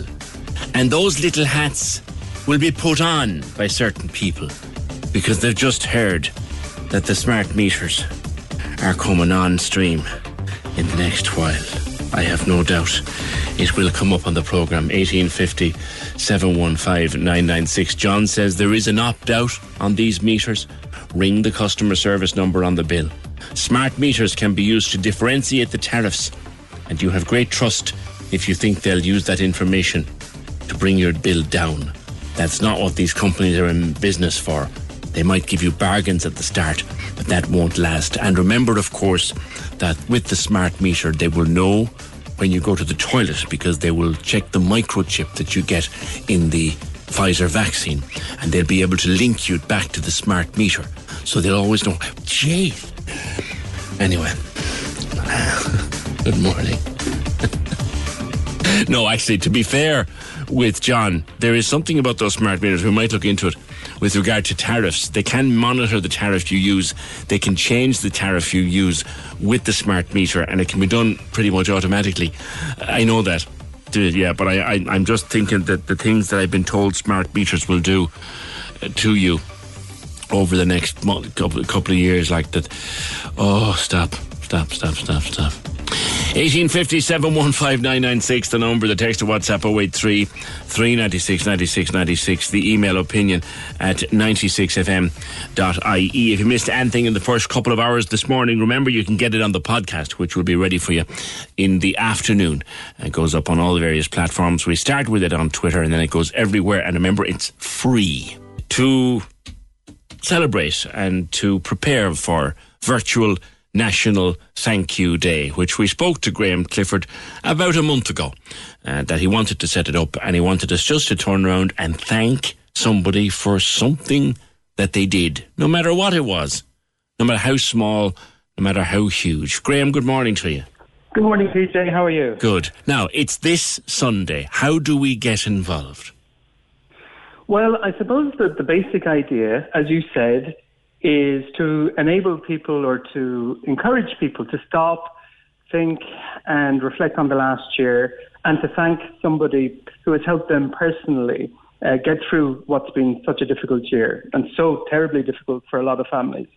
Um, and so to get involved, it's just a case of doing something to thank somebody. So that can be literally sending a text message or an email or a WhatsApp, or you can be more creative, PJ, make a card or a sign or a TikTok, but do something that says thank you. And I think the act of saying thanks is uh, huge, and th- for the person who receives the thanks, it's, it's very significant as well. And we're doing it, PJ, on the anniversary of the first case of COVID 19 being detected in Ireland. Yeah. Yeah, it was actually the 29th, but of course that Hmm. doesn't exist this year. So you're right, it was the Saturday night late that the announcement came. Yeah, I remember. Mm. So the son, the first, the first case, yeah. Um, where did the idea come from? Was it to mark that occasion? Yes, I was. Um, as you know, I'm stuck in so many different initiatives, and I have this awful affliction where if I get an idea, I'm unable to put it aside, and I also think, why not go big with all these ideas rather than small? So one night I woke up and I went, and it's something that everybody can take part in, uh, which this is, would be a good thing to kind of be a positive distraction for people, I think, at this very difficult time. Because you know the Sunday newspapers will have collages of, of, of pictures of, of all the poor people who have lost their lives to COVID 19. And, and it can be very difficult. Already, this part of the pandemic is so difficult for people and their mental health. So I thought there needs to be something else on that weekend some, something that just lifts people. And we've seen a huge, um, people have just taken to it, PJ, you know. It's a very simple idea, but we've had support all across the board, right from President Higgins, who wrote a lovely letter about it to me, uh, you know, down to preschools and schools and uh, guards and uh, every everywhere. You know, it's been fan- fantastic. And this um, video that we're putting out today um, tries to encapsulate that, I suppose. Yeah, yeah, because we've had. I started it this morning when we came on air at nine. Just the little things that that people were grateful for, and it's amazing. The smallest thing can make an enormous difference. Oh, but I mean, but I mean, but, yeah, I'm using this kind of phrase, I suppose, PJ, small gestures, big impacts, you know? Like, I, I remember one day going into a shop here in Fermoy and having the weight of the world on my shoulders. Um, and just there was a bubbly sh- person behind the counter who was kind and sweet and took a moment to ask how, how I was, you know? And I'm sure to them, they probably did the same to everybody along the line. But to me, it, I walked out of the shop in better form than I walked in, and that, and that, and then I treat others around me then better because I'm in better form, and so there's a knock-on impact, you know, butterfly wings. Um, and as a country, I think we've been, I think we we should we should um, take a moment to say well done to ourselves as well. This has been a, a really difficult time, Yeah. and tin tinfoil hats aside, people have really pulled up their sleeves and and and, and helped others. Um, to, to get through it. Oh, they have. No, no. I, it was a word, an old word that came to prominence very much in the first few weeks, and and I, I began using it probably too much. But meitheal, Yeah, that Yeah. old No, right community word. pulling together, meitheal. And you know, and you know what I love, and, and this is, you know, this is very much part of what I do. I, I really believe it's so important that inclusion is part of everything we do in society. So, you know, in, it, uh, part of, of the initiative has been that it's multilingual, that migrants are involved. Yeah. So it's Meitheal, but the Meitheal of Ireland 2021, this wonderful combination of people and faces and colours and cultures, uh, where decency is the thing that knits everything together. Is there a little hashtag that people can use on Sunday? There is. The hashtag that we're using is uh, a very, very Irish term, I suppose, really. It's uh, thanks a million. So all the one word. Hashtag thanks a million. Okay. And it's interesting, actually, you know, that there's a broadcaster, Angela Scanlon, who works a lot in the UK and a lot in Ireland, and she has a podcast that is called Thanks a Million. So people like her have been really good at pushing it as well online. And um, we've, we've had emails from around the world saying, oh my God, can we do it here? You know, it's just a simple idea. But because it's simple, everybody can do it. I mean, everybody can say thanks. And there isn't one person on this island today that has got through the last year without the help of somebody else. Graham, before I let you go, I want to ask you about something that is in the news this morning. Um, that I know you're very passionate about the direct provision system and you were involved in the setting up of the sanctuary runners. How do you feel about the proposed changes we're hearing today with the elimination of direct provision and its replacement with a new system by 2024? Well, I, I think there's an awful lot in the white paper that uh, is is is new and is to be welcomed. The tone of it is, is very different to anything we've seen over the last 20 years. Um, I suppose initially, you know, there's a good saying that you know planting a seed is a promise, but watering the seed is fulfillment. And so at the moment, these are just words on paper. And over the last 20 years, there's been a lot of words on paper, the McMahon report and other reports. So we'll see. I'm, I'm hopeful that a lot of what's in that white paper uh, will come to pass. Hmm. There's still a lot of questions. There's a lot of grey areas. Um, the time frame is a slight concern for me. 2024, yeah. In Ireland, if you want something done, it needs to happen quickly, or else it gets pushed out. I mean, that's. I mean, whether we like it or not, that tends to be the reality. Hmm. And this, this There's is an every answer- possibility we'll have had another general election by 2024, you see. Yeah, that's right. That's right. And and I mean this this uh, the plan. I won't get into the nuts and bolts of it now, but it requires a lot of innovation and forward thinking and problem solving, and it it it will require local authorities to be involved in that process as well. And this doesn't come naturally to us as a country. Um, so. I, I think there's so much in it that's good, and, and of course I welcome it. Of But course, we'll have, to, have to wait and see how, how it works out. And I'm, I've no doubt we'll come back to it again. I just wanted to touch on it with you. Well, I had you on the air, Graham, because of your interest and involvement. Thank you very much, and good luck with National Thank You Day. That's Graham Clifford. Let us go to Jonathan O'Connor uh, with the Kinsale branch of the RNLI. Hi, Jonathan. Good morning, PJ. You've reasons to be grateful. Yeah, it, it's um, it's basically to to say thank you um, for the continuous support that the the RNLI have been getting through this pandemic. Um, like we we still remain on on operational for call outs um, 24/7 throughout this pandemic, and uh, it has it has been a busy year so far along the the southwest coast. Um, call outs are up into double figures so far, um, which is it's not a good sign for for the outcome of the year, but um, But you, know, got a our- nice big donation this week with a good story behind it. Tell me that. Yeah, exactly. So um, it's it's mainly uh, to say thank you to to the gang from uh, McCarthy's Bar in San San Francisco, um, where a Kinsale man, uh, John Farley, and the bar owner Eileen McCarthy, who's originally from Kinsale and from Drina.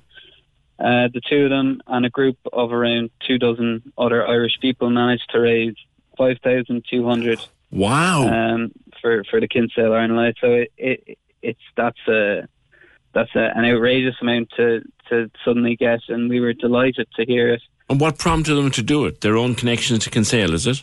Yeah, so John Farley's uh, an original Kinsale man and moved out to San Francisco, and uh, so towards the end of the the American NFL season, uh, John decided to organise with a, a pool of around 25 of his friends, all from West Cork, um, and they over the final four San Francisco 49er games, um, they they managed to raise.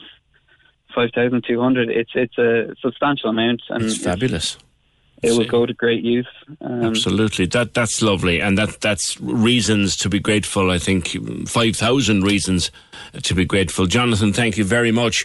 That's Jonathan O'Connor of Kinsale RNLI, and to the staff and the friends of McCarthy's Bar in San Francisco. Uh, big thanks to them. Now, Catherine got in touch again. Small things. Hi, Catherine.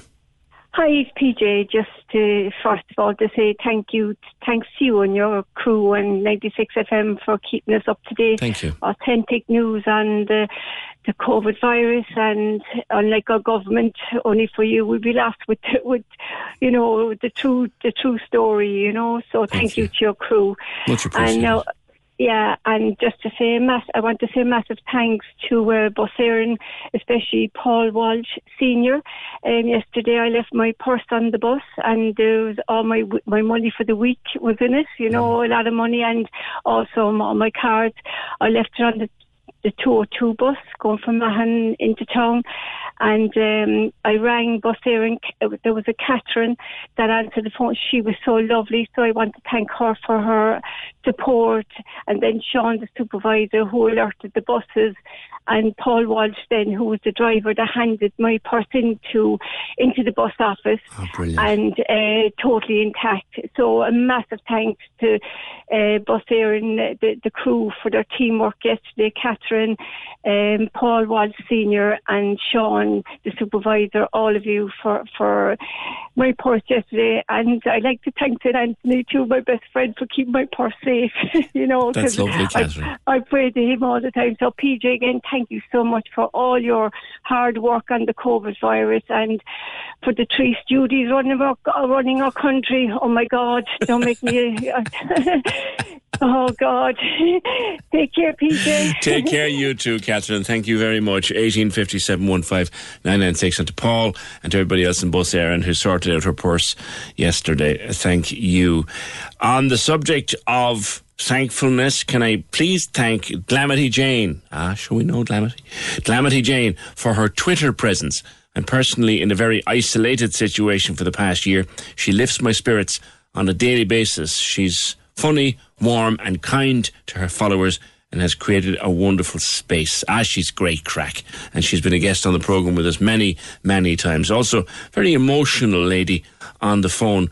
Wanted to say a huge thank you to the staff of St. Finbarr's Hospital who looked after her for eight weeks recently and who couldn't have done enough. And if there's anybody that you'd like to thank before we quit today, please do let us know at 083 396 96 96 as we mark Graham Clifford's uh, virtual National Day of Thanks to mark the occasion of the first case of COVID 19 arriving in the Republic of Ireland. Did we ever think, lads, did we ever think that we'd still be talking about it 12 months hence? And probably will be for another few months. Actually, to finish today, I have something really lovely. Uh, I'd like for you to finish on Friday with a smile because Friday is the day that I pack up a little bit early and get the hell out of, out of Dodge and just take the rest of the day off. I don't touch work of any kind until tomorrow. And I love my Fridays for that reason. And I thought I'd give, like to give you something nice to finish on Friday. The Welsh comedian and artist Max Boyce wrote a poem almost at the start of this called Only the Tide Went Out. It was lovely. I think we played a clip of it here at one stage early in the pandemic. And uh, it's been adapted. I don't know who the man is. All I sense is that he's from County Clare because there's mention of Clare in it. But a man has done his own Irish version and it's beautiful. And I'm going to play out with about a minute of it because it's lovely uh, when only the tide went out. Just a little bit of hope that we will get through and get out of this. And here is my hope for today as we head into the first anniversary of the first case, the anniversary of the very first case in the Republic of Ireland. I sincerely hope that by this day next year, COVID 19 will be something we will remember only as something we had to go through. I sincerely hope that by this time next year, it will be in the past. That is that is my hope for today. 1850 996. Do you want to go travelling? I know we will eventually. We will eventually go travelling. Man's written a book about his travels in Australia. Now the travels were years ago, but he's used the opportunity of lockdown to write the book. I talk to John Dwyer next. This is Cork's Gold Imro Award winning talk show. The Opinion Line with PJ Coogan. Text or WhatsApp now 083 396 96 96. On Cork's 96 FM. So, John Dwyer, when when did you visit the Australian outback? Good morning to you. Morning, PJ. Um, this was a part of a trip I did around the world in 2004. So I'd worked in America for a while, and it was always my dream to to see the world, you know. So I took that opportunity then, and I started my trip in South Africa, continued on to Australia, New Zealand, and then finished up in China and India. What was the travel bug? How did it grab you? Oh, good question. Um, I think as early as I can remember, PJ, you know, I've as a kid I was always more interested in atlases and comics, and for some reason, you know, when I looked at one of those atlases and I saw these these these spaces, I always wondered what was there, what what people lived there, what villages were there. So there was a curiosity in me, I suppose, to to go and see the world. And when I had that opportunity, I grabbed it. Uh, I'm delighted I did. And obviously, that kind of I had a, that writing bug as well. So the two married to kind of produce this book. And you journaled as you went along. I did. Correct, PJ. I did. I kept diaries every night. And, you know, this was probably the time before the internet was kind of just blossoming. I came home, I, I started to put all those journals onto Word documents. And at the time, um, I looked at it, I said, you know, this wouldn't actually make a bad, bad couple of books. Mm. And at the time, it was just when the Amazon Kindle was was coming out. And yeah. that was a very lucky coincidence for me. Enabled me to kind of to publish my work without, let's say, going through more traditional uh, publishing houses. Because you self published through Amazon for the Kindle, didn't you? I did, correct. So actually, I started off with um, the China book, which was called High Road to Tibet. And that was a really big success. That kind of opened my eyes to say, wow, this isn't just, you know, one or two copies a year. This could actually sell quite well. And that hmm. encouraged me to keep going then. And the next one then was actually, it was actually about growing up in West Cork, which is not, not travel related, but something I wanted to record for, for my children, you know, the, the, the life that I had growing up is probably gone now. And I hmm. got back into it with the travel again, you know, started writing about South Africa. That was my third book.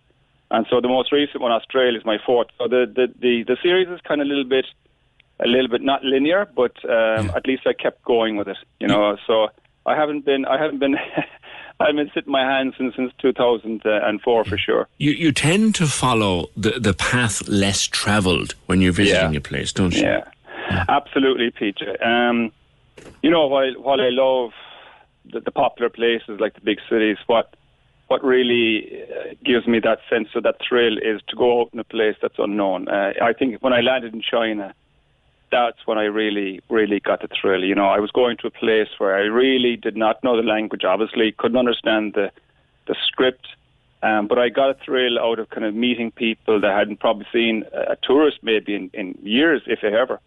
And to me, that was that was the thrill of travel. And I tried to keep that going when I went to Australia. I, I, I stayed away from, you know, the big cities, and I went out to the outback and, and met the characters there, and kind of most of the country in the three months that I spent there. The sense that you get from what you say about the outback and how you describe it is we have no idea of the vastness of this.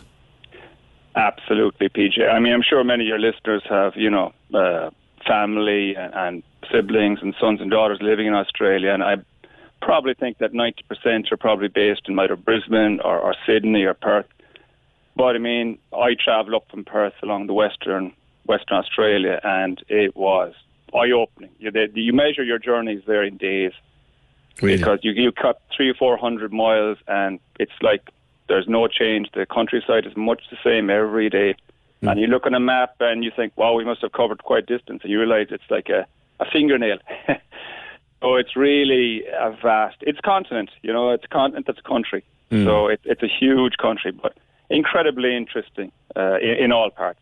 Yeah, you're talking hundreds of miles between two places of population and all the things that you see. And did you travel alone?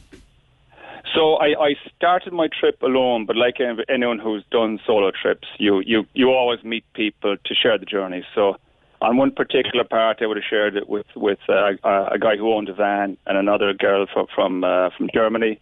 Then I would have met another couple of people to share the journey from, let's say, Darwin down south. And again, you're always meeting people that are going the same direction as you are, but always, you know, the, the, the joy of, of solo travel for me at least, Paige, was that I could always go and do what I wanted. So if they didn't want to go in into the back of Beyonds, I could just say, guys, I'm, I'm going here, we'll see you later. And I could do that. That, that gave me that freedom. Looking back, and you're you're a family man now, and I'm sure yeah. a, a different t- type of life. Looking back in it now, do, do you appreciate the incredible opportunity that you had? Absolutely. Absolutely. Yeah, I mean, I, I the one thing I remember working down home in uh, in, in Eyeries near Castletownbere was someone told me once, you know, they, when I talked about my, my ideas of travel, they said, just do it. You know, this is a man who had a family. He, he never had a chance. He, I wanted to do it himself. He said, just do it. Don't, don't wait. And, and I really, really glad I took that advice because looking back at it now, and obviously with the current situation we have, Mm. you know, no one's traveling. And, but I, just listening to what you're saying before that about the Welsh poets, yeah, there's hope.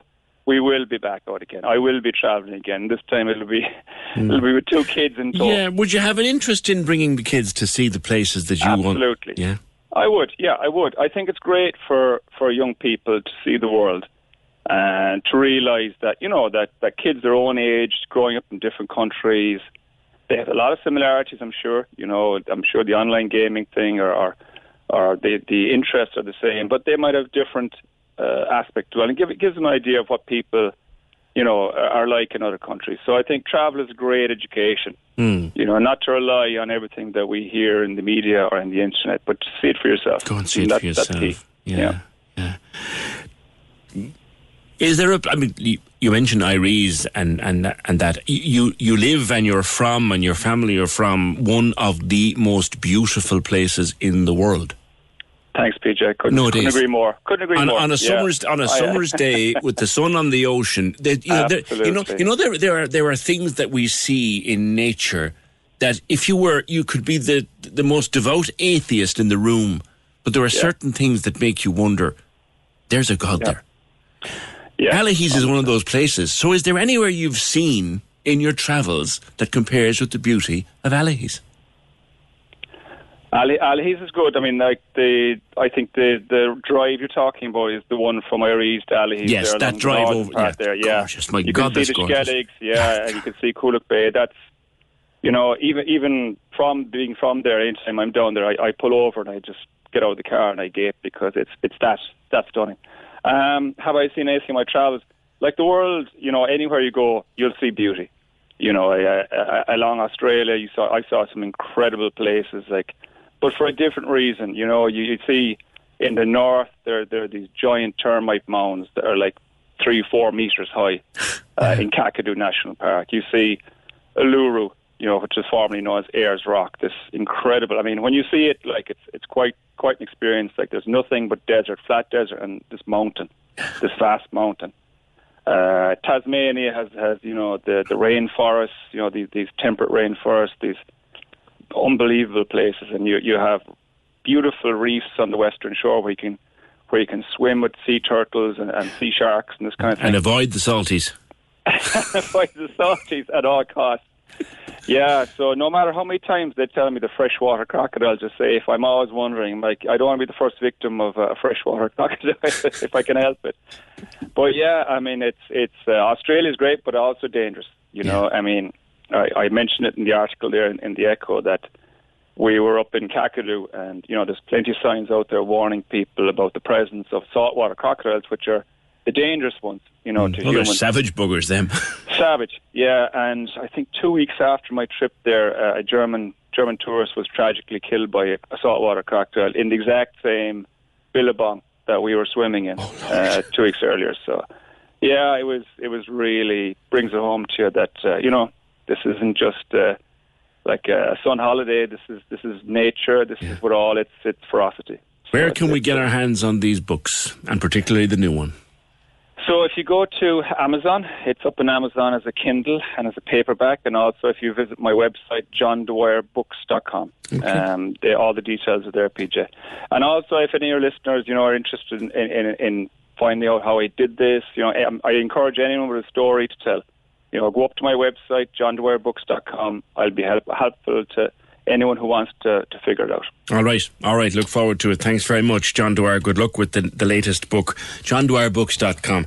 Uh, an adventure in the Australian outback. Uh, weird and wonderful places and people that he has seen and that he's met. And uh, still he comes home to one of the most gorgeous places on the planet. 1850 715 996. Anne wants to thank me for doing a lovely job on the radio every day. Thank you. I've been listening every single day since you started on the opinion line. Also, I want to say thank you to my daughter in law, Anne Marie, who delivers meals to my doorstep every day. And to Connie Mary says thank you to Terry McCarthy, I know Terry, conductor of the Dundanian Singers in Blackrock. Her patience and kindness throughout all of this has been incredible. And a huge thanks to 96FM and the opinion line.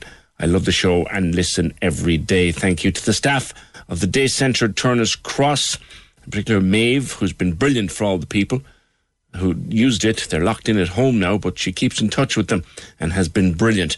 especially from Dinny. Uh, she literally kept Dinny alive. Thanks, Dinny. PJ, huge shout out to all the in Rare Diseases Ireland. Sunday is World Awareness Day. I got a rare disease diagnosis for my little boy during the week. Wasn't expecting it at all. I'm on my own in the hospital with my little boy climbing all over me while I tried to absorb this news and statistics and prognosis. Spent the first few days in floods of tears and panic mode. Then I found Rare Diseases Ireland online. They've been a godsend to me since I found them. They're a super organisation. And can I mention a pal of my own who's having it rough at the moment, uh, and that is Lauren Walsh, who was one of the first people who alerted me to the existence of Rare Diseases Ireland. Lauren has Ehlers-Danlos syndrome, and she's been having a rough few months. Um, thoughts with you, kid. We will see each other sometime. Sometime. Um, it's been hard for a long, long time to get to see one another, but we uh, we keep in touch on Facebook. The Opinion Line on Corks 96 FM. With Lehan Motors, leading the way for Toyota hybrids. The place to order your 211 Toyota. See lehanmotors.ie. This is Corks Gold Imro Award winning talk show. The Opinion Line with PJ Coogan. Call us now, 1850 715 996. On Corks 96 FM. There's a man to whom I'll always be thankful. When my life was on the bottom of the gutter, he showed me that not only could I restart it, but that I would. And I did. Pint bottles of Bulmers and pint glasses full of ice next door to 1F when it all started to head in the upward direction. He knows who he is. Thank you. 1850 715 Let us head back to North Cork and the lead story in our news bulletins today. Our senior news correspondent Fiona Corcoran has the latest on the discovery of two men's bodies near Mitchelstown this morning. Hi, Fee. Good morning. We have had that van was found. That's right, PJ. Um, the van was found a couple of kilometres away from the farm. Um, it was found just outside St Joseph's Church, which is known here as Killacuig Church and the car was found abandoned and or it was a van sorry a red Toyota Corolla van. And Gardaí are currently searching for the driver of that van. Now the Garda helicopter was circling the scene here a while ago and um, there's a lot of Garda activity in this quiet rural area. And that search is um, going on for the driver of that van. And if anybody has any information um, in relation to that incident, they're asked to contact Gardaí. Now, the scene where the the two men's bodies were discovered in the early hours of this morning is also sealed off. It's up a laneway um, not far from that church and um, the men's bodies remain at the scene. Um, a Garda forensic examination is taking place. Um, we're currently awaiting the arrival of Assistant State Pathologist Dr. Margaret Bolster, who will carry out a preliminary examination of the two bodies, and then um, their bodies will be taken to CUH for a full post-mortem examination. Um, we know at this stage that one of the bodies was discovered in the yard of the farm, and the other body was discovered in um, the shed. Two brothers aged in their 60s. I believe one of those men lived on that farm. The other um, lived in um, the North Cork area. And um, at this stage now, it's still unsure as to what uh, actually happened here, what caused um, this incident to happen here in the early hours of this morning. Do we know how they died? Um, uh, it hasn't been officially released yet by Gardaí, but um, I I understand that there may have been a firearm used, okay. but um, at this stage we're just waiting for confirmation okay. on all of those details from Gardaí at the minute. But you know the the community here is very much in shock and very saddened by what's happened. Um, I did speak to local councillor Frank Roche earlier, and he said that you know as I said, it's a it's a very quiet, rural, close knit community, and they're just absolutely devastated. And you know, a lot of the people who are around here, you know, it's not a scene that you'd like to see in your neighbourhood. There's no. a lot of guard activity. There's a lot of media around, and um, you know, people are are just trying to come to terms with this yeah. tragic case today. So okay. um, close close knit country communities, and it, it really does strike them hard. Thank you very much, Fiona, for that update. That's Fiona Corcoran, our senior news reporter at Cork's ninety six FM. So the van has been located. The van they were looking for uh, earlier this morning. Now they want to know if anybody saw it or can help them. And if you can, the guards have a confidential number that you can ring. Uh, it's 1 800 666 111. That's the, con- the Garda Confidential helpline, or indeed any Garda station. But 1 800 666 111. I played this trailer earlier in the morning and asked you, have you been watching it? Pinch myself and say, I am awake. I'm Louise, your secretary. It's nice to meet you. I work for your husband. You work with David. Small world. They're both happier with me than they are with each other. Is it happening again, David? What are you talking about? You know what I mean. You don't know what's going on here. We're just as messed up as anyone else. Just better at hiding it. It's smashing Netflix. It's it is called Behind Her Eyes, and it sells itself as a kind of a romantic menage a trois with a twist, but it's an awful lot more than that. It's strange. But God, you can't take your eyes off it for a second. Melissa Carton at her.ie. Hi, Melissa. Hiya. It is very strange, isn't it? But you just can't stop watching it. Oh, I watched it all in one night. I was Did you? I originally planned Don't give me the twist first then. Don't give me the twist. I'm three won't. episodes in, but it's it's really really good. Oh, it's brilliant. And like even within the first episode you're completely drawn into it, which I think is the mark of a good show. You want to feel invested in the plot and the characters from the very start. Now it starts with a one night stand with a woman who then discovers that the guy she's just met in a bar is her new boss. He is married, and the wife and herself become friends. And that in itself kind of looks like another hundred films or hundred programs you've seen. But it's then the differences begin to emerge.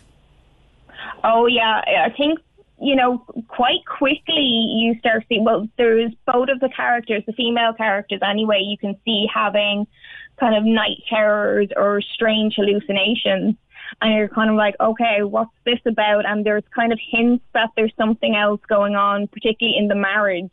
Hmm. That you know, you're like, okay, got to watch the next episode. What's going on here? Yeah, and you know, there's a bad guy in that marriage, but we don't know which one it is. Yeah, and it keeps twisting and turning. I know you said you're only halfway through, but I found like I kept like the main character going, "Oh, I don't like him. I think he's a bad guy," and then switch and go, "Oh, no, maybe not. Maybe we're being fooled to think he's a bad guy," and then switching back again. And it's brilliantly written because you cannot let it go. It's really, really good like that. And as I said, there is a massive twist at the end. I don't want to know about it. But one of the reasons I tuned in was A, because people were talking about it and I wanted to see it. But B, I'm a huge fan of Eve Hewson and she is fabulous in this. Oh, she's brilliant in it, and I think you know when you have a famous dad or like Bono, and there's a lot of actors who do have famous parents and they get flack and they're said, oh, they only got that job because of their parents. But she is a brilliant actress and she has such range during the show as well. She she has, and she's playing an enormous part of a very strange person. Um, now she she proved herself many years ago in a in a program called The Knick, which was set in a an old hospital. But but she and it's the, the hair seems wrong. Oh, which one? Because she has Her long black hair, the black hair seems all wrong. The dark hair, and she wears white all the time. It draws you to. her. But she is, she's very, and her eyes captivate the whole screen. Yeah, she's the whole the whole um persona she has is brilliant in it. And like she keeps changing as well because she, you know, you're like, oh, is she really just meek and quiet? And then you kind of see her lose her mind completely. And Chopping, I- oh, chopping the peppers. If anyone chopped peppers like that in my kitchen, I'd run. Yeah. oh no, I'm not even looking while she's doing it. I know. I'm thinking there's to be fingers in it, and this. I, it's it's a real one night binge though. It's only a six parter, so you know, bottle of wine and bar of chocolate, and away you go. Yeah, well, like that, I ended up watching it in one night. I hadn't planned to, but then you're like every episode, there's kind of like a cliffhanger, so like, oh no, what happens next? So I just ended up watching the whole thing. Yeah, it's it's really great, and as I said, for her performance, for the storyline, and for the way it, your th- your your thinking changes every five minutes, and we still don't know what Rob is about. I can't figure him out, and I'm three episodes in. Yeah, like I won't give anything away, but yeah, I was very surprised by the ending. Okay. Very surprised. I thought I knew what the twist was going to be. I absolutely did not. Okay. All right. I think he'll be up late tonight somehow. Melissa, thank you very much. Melissa Carton, journalist for her.ie. Super program. Uh, it's called Behind Her Eyes on Netflix.